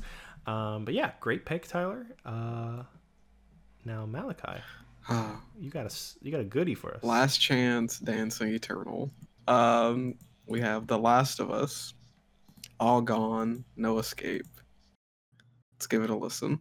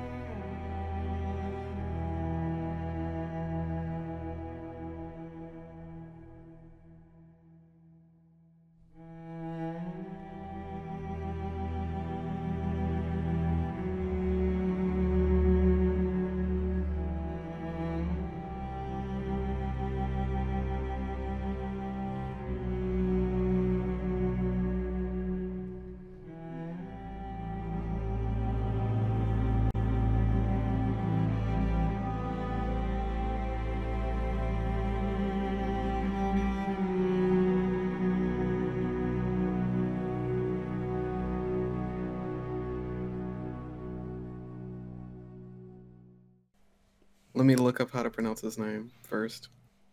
Well, while you're doing that, can I just say that if we ever do a live version of this podcast with webcams and all that nonsense, it would literally just be me doing the the uh what are those? the composer composer finger thing. I'd be doing that. I Uh-huh. literally was doing that this entire time. Uh, Great. Malachi, I believe it's I believe it's Gustavo Santaolalla, That's, Santaolalla, Santaolalla. that sounds right. I'll go with that. But If if if he's Hispanic, if he's if he's like Brazilian, it might be something different. But just just like a But- Spanish thought. but yeah, that's that's one of the yeah that's one of the last great tracks of The Last of Us. Really powerful scene that I won't spoil. Um, God, come on, baby girl, I got you. Ah, what a good game. What a good scene. yeah. What a great piece of music. This yeah, you're right. So this just to be 100% sure myself, this plays after winter. That's all I'm to say. Winter? I mean, it plays like. Are you asking like generally or like right after winter? Because I mean, I mean, it is after the like- winter like, portion it- of the game. The important scene after winter. it may play there, but I know it for how do I say it without getting into a spoiler? Um, literally the last few scenes of the game when you're running away from Ah, I know what you're talking about. officers. Okay. Yeah. Okay. Uh, yeah, this um, it's it, it it's it's it's a feeling that keeps coming up in these soundtracks, which is a feeling of like like a little bit of despair, like a little bit of just like solemn like emptiness. Yet at the same time, there's just that as it progresses, there's like a little twinge of hope, like just like of like hang in there, Would- like Would you say a glimmer sucks, of hope? A glimmer. a glimmer of hope. Yes. Well, I said twinge, but a glimmer works. Yeah, it works. Uh, but yeah, it, it, it, a lot of the soundtrack here is just. This is one. I feel like this is one of the more hopeful tracks because some of some of the other stuff in this soundtrack is just so oppressive. It just in in the opposite way that like the Dead Space soundtrack is oppressive, where it kind of bumps up your heart rate. Like this one just kind of makes you just mellow and just think like, oh shit. I'm so What is glad that we're getting The Last of Us 2. And I Yes. hope there's Yeah. like bits and pieces of the soundtrack from the first game, like sampled in the newest one, just so we can kind of refill those emotions, those emotions all over again. I hope so. Sirens are, are are on our end, so don't worry. For the listener, Oh yeah. yeah. Uh, do you know if the the same composer's coming back? Um, that I don't know. It'll be a surprise for myself. I haven't seen any coverage for The Last You haven't seen anything. I haven't watched any of it. I know I'm gonna play it, and I know I'm gonna love it, so there's no need. I, true. you know, I guess He's got that's a point. fair, but like, like for me personally, I just wouldn't be able to help but feel like I gotta, I gotta. Yes, Gustavo's coming back oh sweet. according to the Wikipedia page. So, Bless That that, is cool. man. all right. Uh, so yeah, guys, we just went through all of our tracks. That was that was a lot longer than I expected. I think if I do this again, I might do like just three tracks or something. But that was really good. That was, That was very really good. enjoyable. I think. I mean, like you guys made choices I did not expect. Uh, I, I kind of feel bad myself because I'm like, oh man, I picked. I felt like I went kind of mainstream with my choices. I mean, not really. for the most part. I mean, maybe Uh, like okay, yeah, Undertale's a mainstream game, but like How is that? Under- No. Undertale had a lot of coverage, but that song time, itself like, was not. Yeah, that, that that is a song. That's the thing about that soundtrack. It's like everybody just thinks like, Everybody Oh, only yeah, thinks of Megalovania. Megalovania. but like there's so much. There's so much good stuff in there. Oh yeah, But uh, yeah, I think we did a pretty good job convincing the audience. I'm really glad we did game this. soundtracks. I am too. Because now I'm like, maybe I should play Florence. Maybe you should play Florence and Undertale and That was probably that was probably my and Final Fantasy Seven and Nice Little Republic too. Hey, who? Is and it? Clan visual novel. Is that it? Uh, okay. Uh, we went really long. We did. But now we get to talk about our backlogs. So let's kind of go through those a little bit quickly. I don't want to go over three hours, but uh, Are we at yeah. that? We're at, at like two oh five. Whoa. Yeah. Um. Okay. So who wants to go first? Um, I could talk about Horizon. Yeah, let's talk about Horizon. Uh, it was dope. Really good. So Horizon, you're, when you're saying that you're talking about Horizon Zero Dawn, well, Zero Dawn. the PS4 exclusive. Yes. So, so explain the game a little bit to whoever doesn't know. Okay, so Malachi might not know. Horizon Zero Dawn, about about Aloy, obviously. Um, it's this. It's almost. I don't want to say Monster Hunter esque, but it's kind of similar in the fact that you have to bring down mechanical terrors, just giant beasts, Okay. and fight. And there's there's like a strategy to it, and uh, the stories. I don't want to like obviously talk about the story or anything, but you're from. But like, what's the setup? Like, what is In what sense? Just like like what's the context to this world? Well, Like, it's who's oh Aloy? okay. What is she So like setting, it's post-apocalyptic era. Like every everything's tribal now in a sense. In fact, you're you're you the main character are part of this nomadic tribe that's uh, been experiencing these issues with these these uh, mechanical creatures that have gone haywire, and like have essentially replaced natural animals to an extent. So you have to hunt them for parts and scrap and well they were docile before but now they're they're going insane for whatever reason nobody knows why and Okay. So how, how do you feel? Like, how do you feel about the world building? Like, do you think they did a pretty good job, like convincing you of this kind of out there sci-fi um idea? Yeah, I think so. Especially when you dive into more of like obviously like the background lore and you as you progress through the story, it it gets very in depth and like you get very attached to like what the hell happened? How did this go all go so wrong? You know? Yeah. So you do like you felt? How, how about? Because like uh, me and Dylan specifically, we kind of kept bugging you. We're like, "Did you get to the part? Did you get to the part?" Yes. I, Uh, so so many times. And I was like, what part? Like, I mean, they're talking about it. It's like, look, if you don't know, you don't know. And I was like, okay, guess I guess I don't know. And then I got to that part and it's like, I didn't know. That was Yeah. insane. It doesn't solve it- anything. The dude's anyways. bunch of lunacy. yeah, it's it's interesting because it's not like an amazing like crazy reveal. I, like, it, it was it was it was aggravating. It was aggravatingly believable that somebody in that position would do that because they're self righteous and what. exactly. So Uh, how do you feel about the combat? Like, do you? I had mixed feelings because Okay. as a concept and as like and it did a very good job at it. So I will say like it was extremely fun and engaging. And it was unique and like of course every creature's different, so there's a different way of like oh you have to use the ice arrows to freeze the cylinder and then use a piercing arrow to pierce the frozen cylinder. Mhm. That's really cool. I thought that was really fun.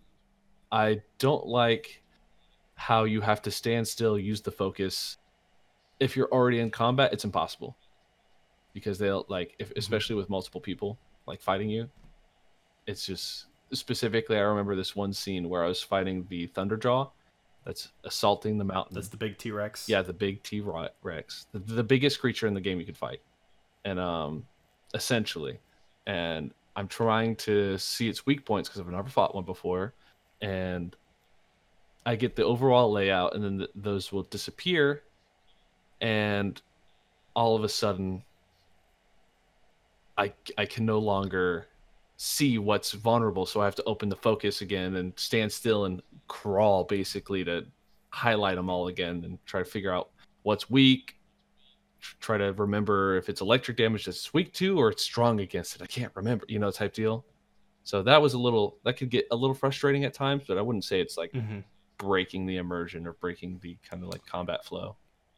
Yeah, I definitely think this is one of those games where uh, you kind of have to go out of your comfort zone a little bit because you kind of feel like you're like, oh, okay, I'm a lady with a bow, and it's a third person shooter to an extent, Mm. but the game really wants you to not just try to get stuff with your bow because there's so many utilities. Yeah, there's the So you really have to think you have you have to set things up like if you're really gonna if you're gonna take on a thunderjaw you have to just come prepared you have to set up uh, trip wires for it to go through. You have to set up like traps around it. Mhm. you have to know exactly what you want to target and that it, it, there's a lot of layers to it. Oh, yeah, I and then- was trying Sorry.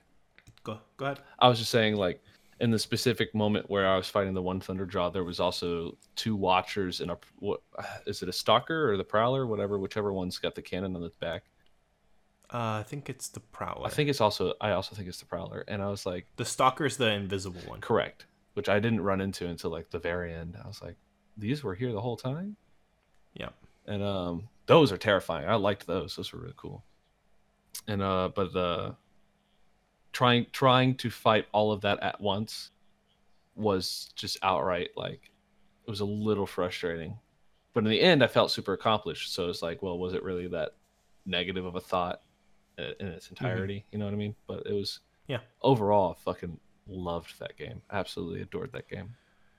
how do you think the game handled the open world bits I think it was pretty good. Uh, the map, the overworld map, was a little overbearing if you have all the icons on because you're like, there's just so Yeah. much shit. And then I thought it was cool how they how they integrated the tower climbing mechanic in a in a more newish way. It's still you got to climb the thing and unlock the site or whatever the map.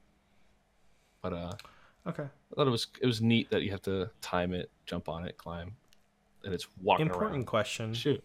Uh, what percentage is that you actually do think this game is good, versus what percentage is that you just are really glad that Ash is the main voice actor of Aloy? Uh, look, okay, Ash can do no wrong.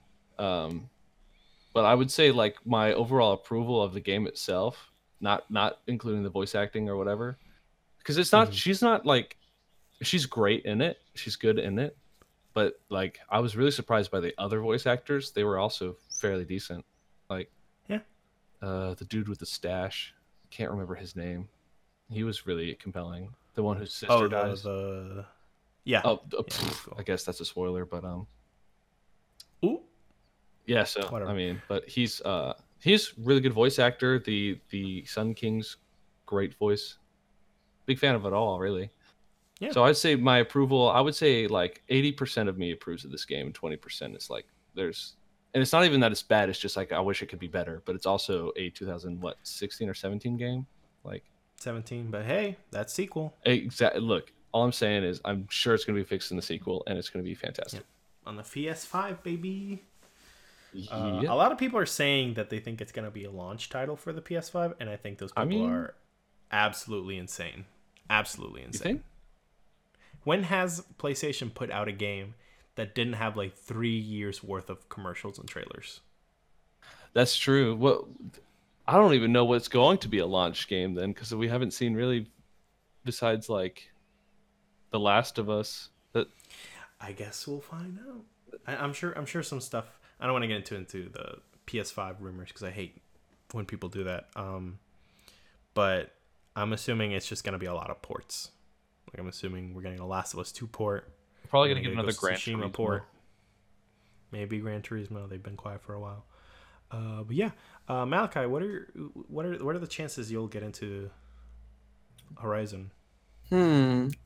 My brother, he loves that game. And I remember being like really fond of it when I was playing it, but it's just one of those situations where you play something and you pick something up halfway through and you just kind of never make your way back. Yeah, Um I don't know. Maybe. I'll give it I mean- I'll give it some thought. If from what I recall of playing it, I remember facing I think it was a Thunderjaw or I think it's like the first like big monster you have to fight where you have to set up tripwire like pretty regularly in order to even make Yeah. it doable. Probably a stalker. It may have been it. And I Not just Stalker, remember um I just remember it being a bit weird. Like I don't think it was like I don't think that game was meant for me. But Gotcha. I may give it I may give it another go. I'll add it to the backlog. It definitely, it definitely seems like the type that's gonna be. It's gonna be a trek. Like it's an open world game, so you're like, oh, I have to do all of this, and it's like, actually, it's the main story is pretty short. Yeah.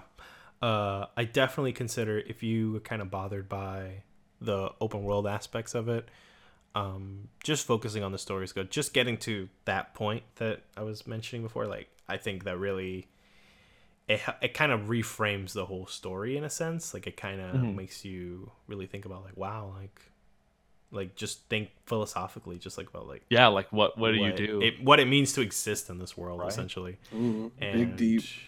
it, it yeah, does get just like to that point yeah to that point i wasn't very interested in the story i was just like i kind of want to find out why this girl came out of a computer yeah, yeah, yeah. uh, and stuff like that but yeah that really blew me out of the water uh, I just I okay. cannot fully say I didn't expect really any of it.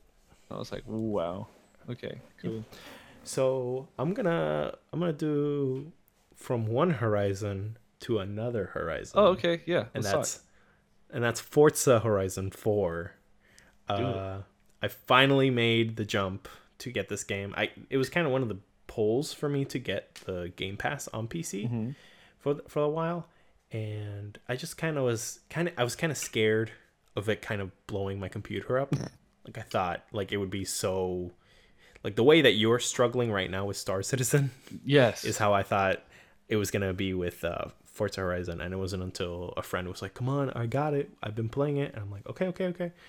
And now that I got it, it runs. They did such a good job with the PC port. Yeah. Like, they perfectly optimized every single detail to just fit on your computer. And I wow, this game is so good. It's God, just so much goddamn fun. good. Oh man. I only have one gripe about it. Shoot. Uh, okay, we'll, we'll get to that. But Okay, um, never mind. Don't yeah. So basically, Horizon Four is a racing game. It's part of the Forza series. Uh, the Horizon ones, compared to Motorsport, are all like kind of outdoorsy, like kind of Yeah, open- open road. go anywhere. Yeah, while Motorsport is more focused on like the actual like track, Yeah. like sports car aspect of it.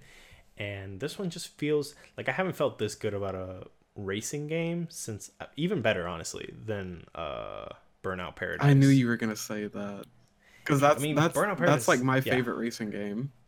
Really? I think that's a lot of people's like kind of it was like the entry point for a lot of people. Like a lot of people that don't think that they would like racing games. They're like, well, what if All it right. was I'll, open I'll, world I'll and you shout kind of out got the to do what you Club. want? I'll shout out the Midnight Club community. Feel like Okay, that was but that's more favorite. like you're if you're if you're playing Midnight Club, you're kind of like a racing guy. You're what? Am I wrong? Wait, no. Say it again. I was saying if you are in the Midnight Club fandom, then you're kind of like are a racing fan a bit. But oh, I like, get. I guess yeah. I, I I do I do very much like racing games. yeah. So that's I guess Uh, that's true. But Burnout Paradise at the time was like kind of like an open door for anybody to just come in and check this kind of stuff out. Right. Uh, and that's like I don't think Forza 4 did a good job convincing people that don't like racing games to check it out. But everyone who doesn't like racing games, who has checked it out, has loved it, from what I keep hearing. Right. And I'm one of those people because I am like absolutely loving racing through this countryside. It basically takes place in like all of Great Britain. It seems like the Isle of call it. Man. Yeah. Uh, wait, what? I, I thought it was the Isle of Man, but I'm not that far in. So Mm, I think Isle of Man is the DLC. Is a what? The I think the DLC is Isle of Man. Oh, uh, it could be. It very well could be. I, I'm not sure. I'm not sure, but yeah, basically it's just the English countryside, Mm-hmm. uh, and you can just like wreck anywhere, like go through all these like tiny. It goes from like tiny little towns with giant tracks through them to just like wide open pastures that you could just race and race. And this game does a great job of just not trying to not let you do anything. Like your cars are really sturdy. Like you can go, you can hit a tree like 50 times and you'll be okay because they just want you to just explore and break stuff and just go anywhere. yeah. Uh, it's I don't know, it just it feels so good to drive it. They do uh there's so many like little touches that they make uh to welcome anybody to be into it. Like the rewind feature is great. Yeah. Like they, I, I they, know a lot they've had that in. frustrated driving. Yeah, they've had that in but- most of the Forza games, or at Yeah. least they had it in Forza 4, which was the last one I played. The the I know I know they've had them for a while now, yeah, but I didn't really get to play with it much until now. And yeah, the rewind feature just lets you anytime that you kind of make a bad turn or you miss a checkpoint, you can just rewind and then zoop, it takes you back three seconds. Mm-hmm. You can go even further than that if you want, and you can just restart the race from there. Yep. And it really lends itself, even though it's very multiplayer heavy, you can definitely play this game completely by yourself, Yeah. and you'll still have a good time. Oh yeah. Uh, So do you play with the rewind feature on? oh yeah, constantly. I turned it off. uh, I try to limit myself. Like I try Yeah. to be like, no, I'm gonna do this race like completely pure, like no no rewinds. And sometimes when I do that, it does feel really good. But then you do get some really intense races later on where every single turn of the wheel has to be like completely perfect. Yeah. Uh, and I use that feature a lot. Um, I think the biggest surprise for me with- for this game was like I was looking forward to playing with like a lot of luxury cars. Like I'm like, oh man, I'm gonna get an Audi R8. I'm gonna get a McLaren. I'm gonna get a a Bugatti, and I'm gonna just rip those through. But surprisingly, like the most fun cars to race in this game are like the middle of the road cars. oh yeah. like I uh, 100% agree. I always have the funnest in like the very beginning when you're stuck with the like the golf or whatever. yeah. I started with the the Audi Coupe, Did you? and uh, yeah, I I almost the went- best and, car, uh, man? I It's the almost went car. with it. It's so good. Like it's perfect. It's absolutely the the handling is amazing. Like the speed is really good, and like I kind of don't. I have like forty cars, but I still keep going back to that coupe, and just like taking that coupe out the lot, you know? See, I almost went with the Audi, but I, I ended up going with the muscle car. The uh, what was it? The Right. GT? No, not GT. Duh. Um, uh, the Dodge Dart. Uh, Yeah. Charger. Jesus. Yeah, the Dodge Charger. I mean, you are white, so it makes sense. Phew. kidding, kidding. Sir. Uh, no, but yeah, those those starter cars, the best cars, the absolutely best cars are like the the the big boys, like the the Jeeps, the, The SUVs. the SUVs, like those, like taking those, like doing off road courses with those, and just like jumping over hills. Mhm. It's the most amazing feeling. Uh, They had a Land Rover in this game, I think, right? Like a big. yeah, they have a boat Land Rover. I have a Land Rover. They have a, a I, I, they have a Warthog. They, they, it's in one of the opening races. It was like the second race I did, the, The- street race or whatever. Yeah. So, but the, there's like an event that you do Yeah. to get the warthog like, to get the official warthog Mhm. and like like as i was doing that event it basically like takes you into like pretending you are like master chief riding the warthog and you're like seeing like ghosts and banshees like flying around near you while the halo theme plays and it was like an experience i was like it perfectly captures what it's like to ride a roller coaster like I know a lot like people say that a lot. It's like, oh yeah, this you know like Uncharted like this part was like a roller coaster because it was just like such a linear like perfect experience. Mm-hmm. But like this actually felt like like a ride at Universal Studios or something where like I'm thinking like kind of like the like the Spider-Man ride, you know, like where it's just like you're like locked in and there there's like a story going on around Yeah. you and you're like, "Oh, you're doing this like quick. You have to make it to the end." And it really captures that feeling like not just like symbolically like actually feels like you're on a roller coaster uh and i love it i absolutely love how over the top this game gets especially with like that and like the behemoth races where you're not even racing cars you're just racing like giant monster like vehicles. Like at one point you're like I, I don't know how far uh, you're not here yet but like at one point I've you not even- race the train from hogwarts. It's like straight up that train uh, like at full speed. It's so nuts. I can't wait. It's like a game that i keep coming wanting to go back to. Like every five minutes i'll be playing something else and like i just want to do like one quick race just like one quick race That that was me last night before before me and I was talking with Malachi. I was like literally just racing. I was like, man, I really want to play the multiplayer, so I'll just do one more race. Oh, I gotta do another one. All right, I'll do one more. Next thing I know, it's like 2 a.m. and Malachi's Oh, you got me. I'm still in here. yeah, uh that is that is one point that's like kind of annoying like the tutorial in order to be able to play yeah. with other people it's kind of long like you have to do a bunch of races I think I'm on like race number six. yeah you have to keep going you have to qualify for this thing and then do this other thing I'm on And second dirt race.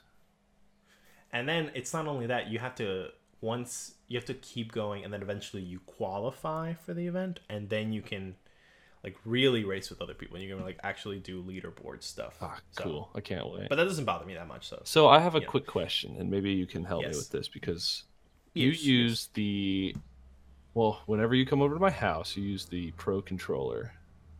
yes What do you use while you're at home playing this game? the pro controller you use the Pro controller still? yes Okay, cool. it it's a little like sometimes it's kind of annoying because uh, so the switch pro controller doesn't have uh pull triggers it's only like clicks Yeah. And so you can only go like full speed or not Well, that's I mean, it's essentially how it is with the mouse and keyboard. So, and that's what how I've been racing so far. oh ew It's it's not that bad. It's it's really not that bad.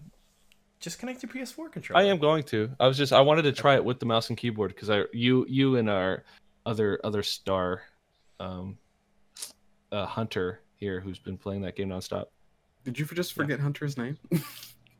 No, I was saying um, I was I forgot the word guest. Um, so it's worse. But um, uh, yeah, they they've they've just keep bagging on mouse and keyboard. I'm like, I bet you I could whoop their ass with the mouse and keyboard. And I've been I've been first place every time with this mouse and keyboard, and I've got like the hard AI, and I don't have the rewind because I want that extra cash. oh you get extra cash for not using Yeah, it? CR.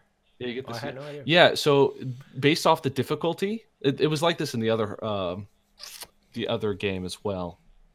in the Forza 4, and uh, if Mm-hmm. you up the difficulty, you turn like everything to simulation. It gives you like a little percentage wheel, and it keeps increasing the more you up the difficulty, and that's just like the percentage of CR you get based off of the game.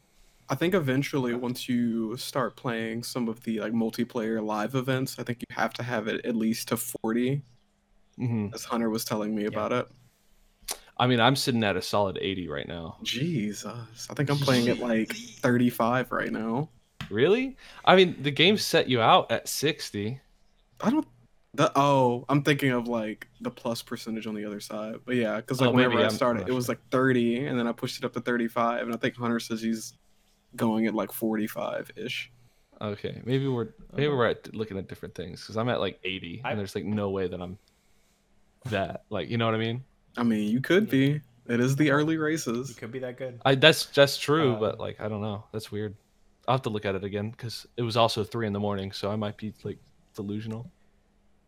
Um, Malachi, you said you had a complaint. Yes, the wheel spins. I've never felt more robbed about anything else in that You game know- except for the wheel spin.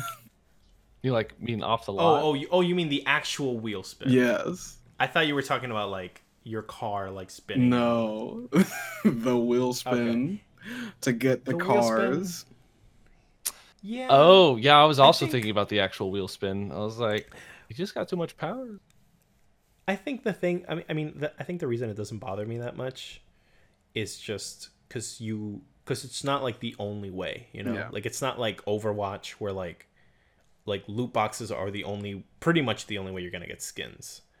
Um, but like with this game, you get cars so often. Like every every time I play, like I literally every time I play, I get one car, and there's like they're so easy to find like there's like the the barn cars like there's like rumored cars and if you find them out in the wild you just get like a really cool like classic car You can find a car out in the Uh, barn.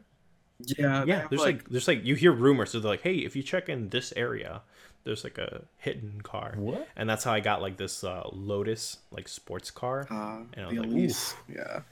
yeah real nice What? Um, yeah. All right, this game might be Yeah. great. oh, it's great. It's fucking great. Um, and then there's also the auction house. Um, I, I, I, I did a LAN party with my friend, and I tried to like get him to play this game with me.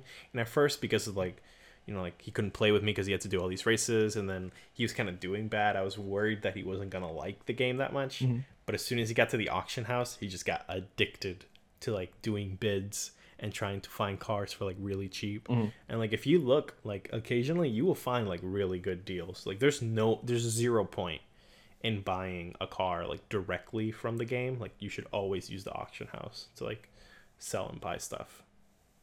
And Yeah. That's I don't know, it's really fun. No, it's the same Uh, sort of thing. Like, I, I think it's just the auction mentality because I, I'll probably do the exact same thing, just sit in the auction house and buy and sell and buy and sell because that's what I did in World of Warcraft. I fucking, I would just auction shit off, buy shit, auction it, buy high, uh, buy low, sell high. Yep. But yeah. Forza 4 awesome. Got my thumbs up. like honestly pro- probably the the best game I've played this year. I know it came out like 3 years ago, but just like my favorite gaming experience so far 2020 is playing Forza. Uh and yeah. So Just wait till you play Three Kingdoms. Malachi, why don't you hit us with what you have been playing recently? Hmm. That's not Forza. Uh, I would say that I really, really enjoyed Star Wars: The Last Jedi, and God, it was such a Um, the Last Jedi, the movie. the Fallen Order. Fallen Order. My bad. Oh. Whoops.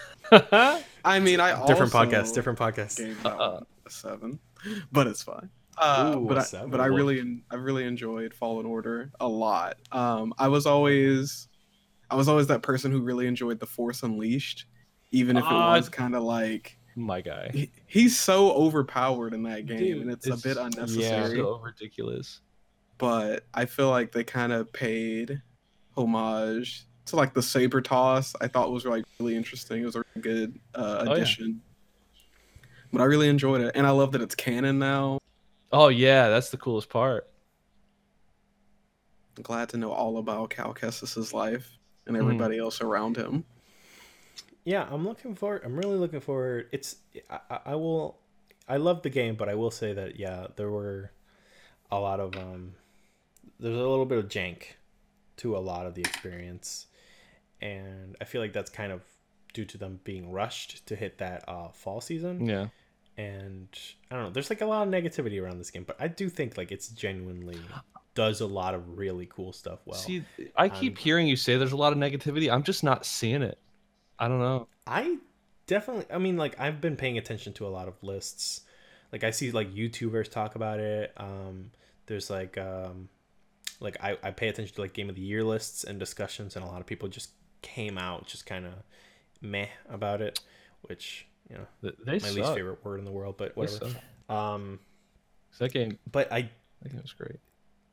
this is one of those games where like yeah there was some jank and there's definitely areas where it can improve but like like the whole time i'm just like can't wait for that this is like horizon essentially like it's like can't wait for that sequel baby Yeah, I feel like it. I feel like it also really fits in like a really good spot for like people who want a little bit more of a challenging game, but don't necessarily want the entire Dark Souls experience. yeah Oh yeah. i think I, I'm, I'm so upset because people like when sekiro came out this is, game is very similar to sekiro. And when sekiro came out there was a whole like just internet yelling at each other about like what difficulty means. Like oh like gamers should have an option for something to be difficult or like oh don't don't try to stop the creator's intent or like this whole crap. Like that was just like conversation that didn't matter and then this game comes out and the way that they handle difficulty is like perfect. Mm-hmm. It tells you exactly like what each level is. Like hey the parry window is going to go down. It's going to be quicker if you turn the difficulty up and this is exactly what's going to change.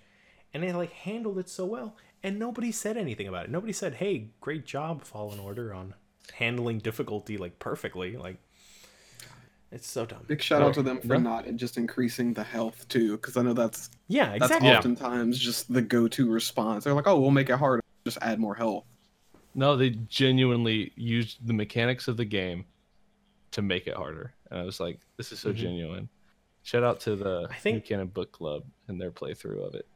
Oh yeah They talked about it. um what i hope to see in the sequel is just hopefully like a lot more focus on just like i think the i think you can't argue with me on this that the best part of this that game is the lightsaber to lightsaber boss battles. Oh, yeah.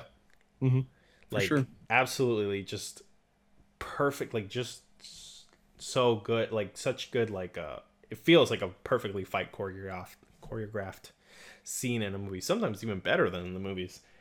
Uh and just like every time you just get to like clash and you can just feel like every time you land like a perfect parry on like a super big attack it's just like yeah yeah and that final boss fight um was really tough but um like I that was one that I just did not get frustrated. I think it took me like ten tries. Or Yeah, you know what? Like, Yeah, you- every time I died, I was like, no, going back in, going back in, going back in. What what difficulty did you play it on?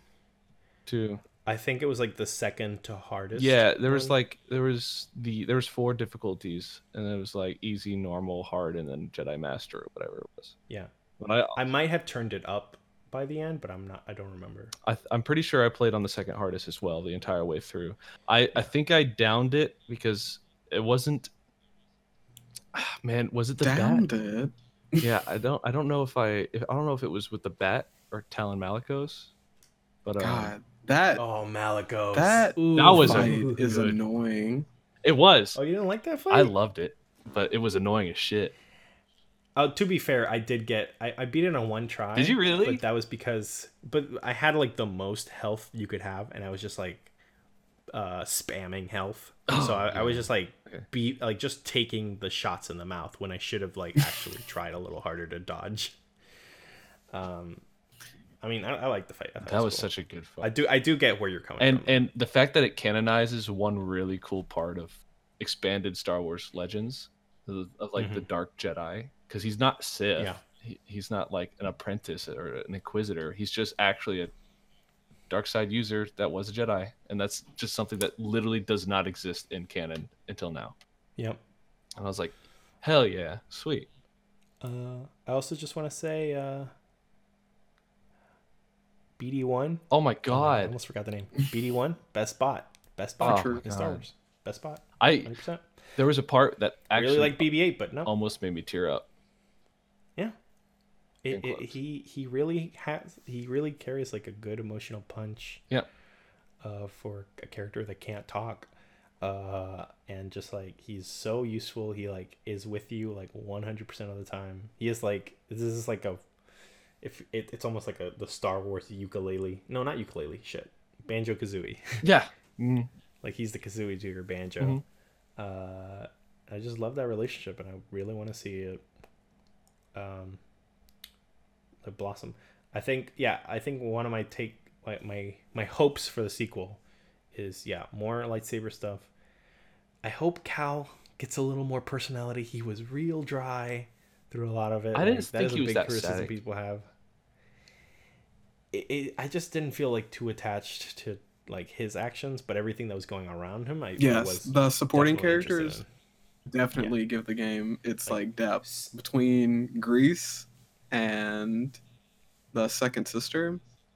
Oh yeah, Second yeah. sister and Cere. Uh, Cere um, Cere was okay. I just want Cere to blink in the next game. That's all I ask for. Is that too much to ask? oh my god. It feels like it Uh, is. She just Yeah, I, looks I so mean, like. I do appreciate like a lot of the things that they did. I with like the like the way that they like the events that he went through symbolized like PTSD Mm. Oh yeah. and the, how that like locked him out of Mhm. him reaching his potential. Like a lot of that stuff was good, but hopefully we build on that more. Yeah, I hope so. I Uh, hope so yeah. Good game. Might be my game of Fallen the year. Don't know yet. Hopefully we get a sequel soon. Agreed. Um. Okay, we're running a little.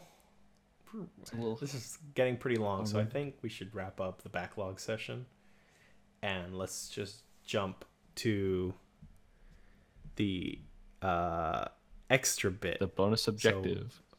So we have yeah. Then this session, this section is called the bonus objective. Uh, basically, I just want everyone to bring in a thing that they want to highlight, they want to shout out, that they are really enjoying, or they want people to pay attention to that is not video game related. Um, and yeah, just just kind of like give something, give the viewer something to uh, latch on to. All right. Uh, so anybody want to go first, or I can just shoot off? Go ahead with yours. Okay, so Tyler, Hmm. recently, um, I was thinking about this show that means a lot to me, and I came to your house and I was like, "We're gonna watch this," Ooh. and I was kind of expecting you not to be that into it, but just to be like, "Well, I'll watch it with Carlos. You know, we'll have this kind of like experience together." Nope. And, And I said So when he comes you." back, it's like, no, you just binged the whole thing, and that that is Fooly Cooly or FLCL, Mm-hmm. um, which is an old anime uh, by Gainax. It's only six episodes, but it's like legit one of my favorite anime of all time. it was and it has like been on the brain nonstop. super recently. interesting.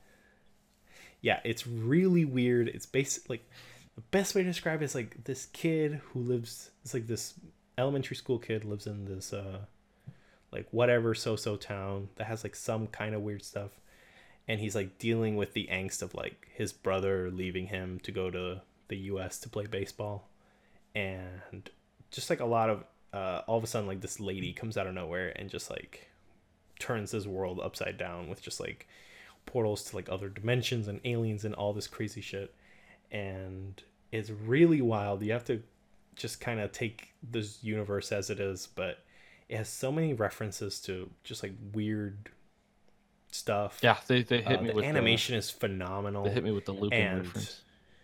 yeah. And just like the music the soundtrack for the show is probably my favorite anime soundtrack like ever uh it's like all done by like one rock band and it just hits every single time and i think about it a lot a lot a lot and I, for a period of time i didn't for a little bit but then when the soundtrack suddenly came to streaming platforms it, it just it's on the brain and i just want to share it with y'all. Check out Fooly Cooly it's good. I actually have that anime on DVD from like college friends. We all watched it together, and they're like, "You deserve to oh. have this," and I was like, "Okay." Oh. So I just have it here with me. Have you seen it? You watched it? I watched four episodes of it, and I necessarily wasn't like into it, but it kind of just like gave me big jet set radio vibes. So Oh yeah. The fifth like- one. Sorry, it just, it just kind of caught my attention in that way. it's it's very it's, it was good. It was very well done. the The fifth episode Yeah. what really resonated with me. So the fourth the fourth one was it was a good episode. I remember Carlos saying it was like his favorite episode. Yeah. Each each episode is like its own complete like it's almost different it- yeah, it's almost self contained, but not. yeah. You don't need you barely need to watch them in order, except that the first one introduces stuff and the sixth one kind of wraps it up. Right. Uh, but yeah, just check it out. Check it out. Uh, Tyler, what's your what's your bonus objective? Well, let's. So not really long winded. Uh, I just recently saw this movie and it was seriously really good, and that would be 1917. Hmm. Super good movie.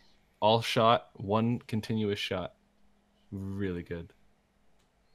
Yeah. Uh, the Roger Deakins is the cinematographer that he's been. Mhm. He's like basically done every movie that you're like, oh, that movie's really pretty. Like Mhm. it's probably a Roger Deakins film, and yeah, like the amount of uh, uh, what's the word? Like they really went for it, like trying to make that. I haven't seen it yet, but I, I remember it's it's on my radar. I just need a Strongly chance to go to recommend. theaters, especially in the theaters. I Oh, think yeah. it probably won't hit as hard at on your TV. Nope. But yeah. Super good. 110% choice. recommend. All right, Malachi. I'm gonna go out and say that I think everyone should watch BoJack Horseman. It just finished on Netflix, so like the series finale finally happened. It's been going for six seasons now. All the episodes are 30 minutes long, and a lot of my friends they see it and they're often off put by the fact that it's like a cartoon. But I feel like the show is a cartoon because if it was a live action show, it would be too real. Like the Mhm. characters are so relatable, and you find bits and pieces of each one that you can apply to your own life. And I feel like the whole show can kind of be summed up in the phrase "people are not the sum of their parts." And I, God, it's so good. I let out a tear at the end of it all because Oh, after giving my life, or after giving six years of my life to that show, it's just kind of weird that it won't be back next year. Yeah, True. Pretty nuts. I, I personally, I, I'm, I'm, I feel bad because I'm guilty of kind of putting it off too, because, because I watched the first episode and it just, it did kind of feel like, uh, generic like Fox cartoon, like edgy, like adult humor stuff, of like an alcoholic horseman.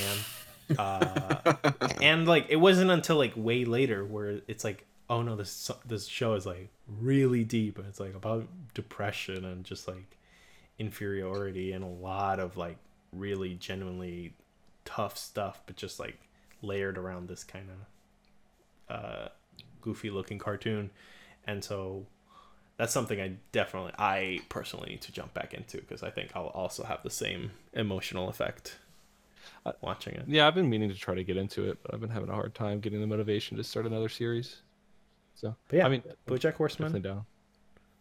good stuff 1917 1917 uh Fooly Cooly check any of those out uh and i think that's it i think that is the show for this uh this session thank you to our guests Thank you Uh, guys for having really me. appreciate Mm-hmm. yeah uh, thank you to uh, listener. We appreciate you. Uh, if you have any feedback, anything you want to say back to us, uh, we have an email address. It's uh, battlethebacklog at gmail.com. Hit us up with anything you want to hear. If you have a personal game that you're going through your backlog, if you want to share your own backlog, feel free to do so. I might read it on the air or I'll at least reply to you. Uh, so yeah, keep stay tuned. Make sure that if this is the first time you found this show, why don't you uh, hit us a little uh, subscribe?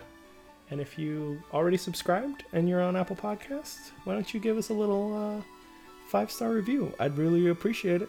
I think we'd all appreciate it. Uh, and yeah, uh, we hope to see you again in a few weeks with a brand new cool topic and some progress done. Thanks for coming, and we'll see ya next time. Bye. Bye. Bye.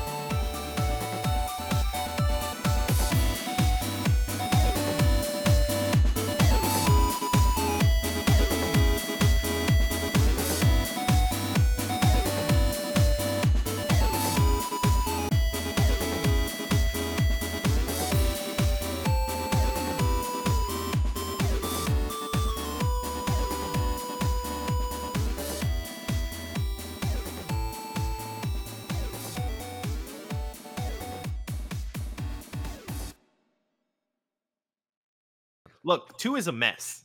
Two is unfinished, but it is perfect. oh, okay.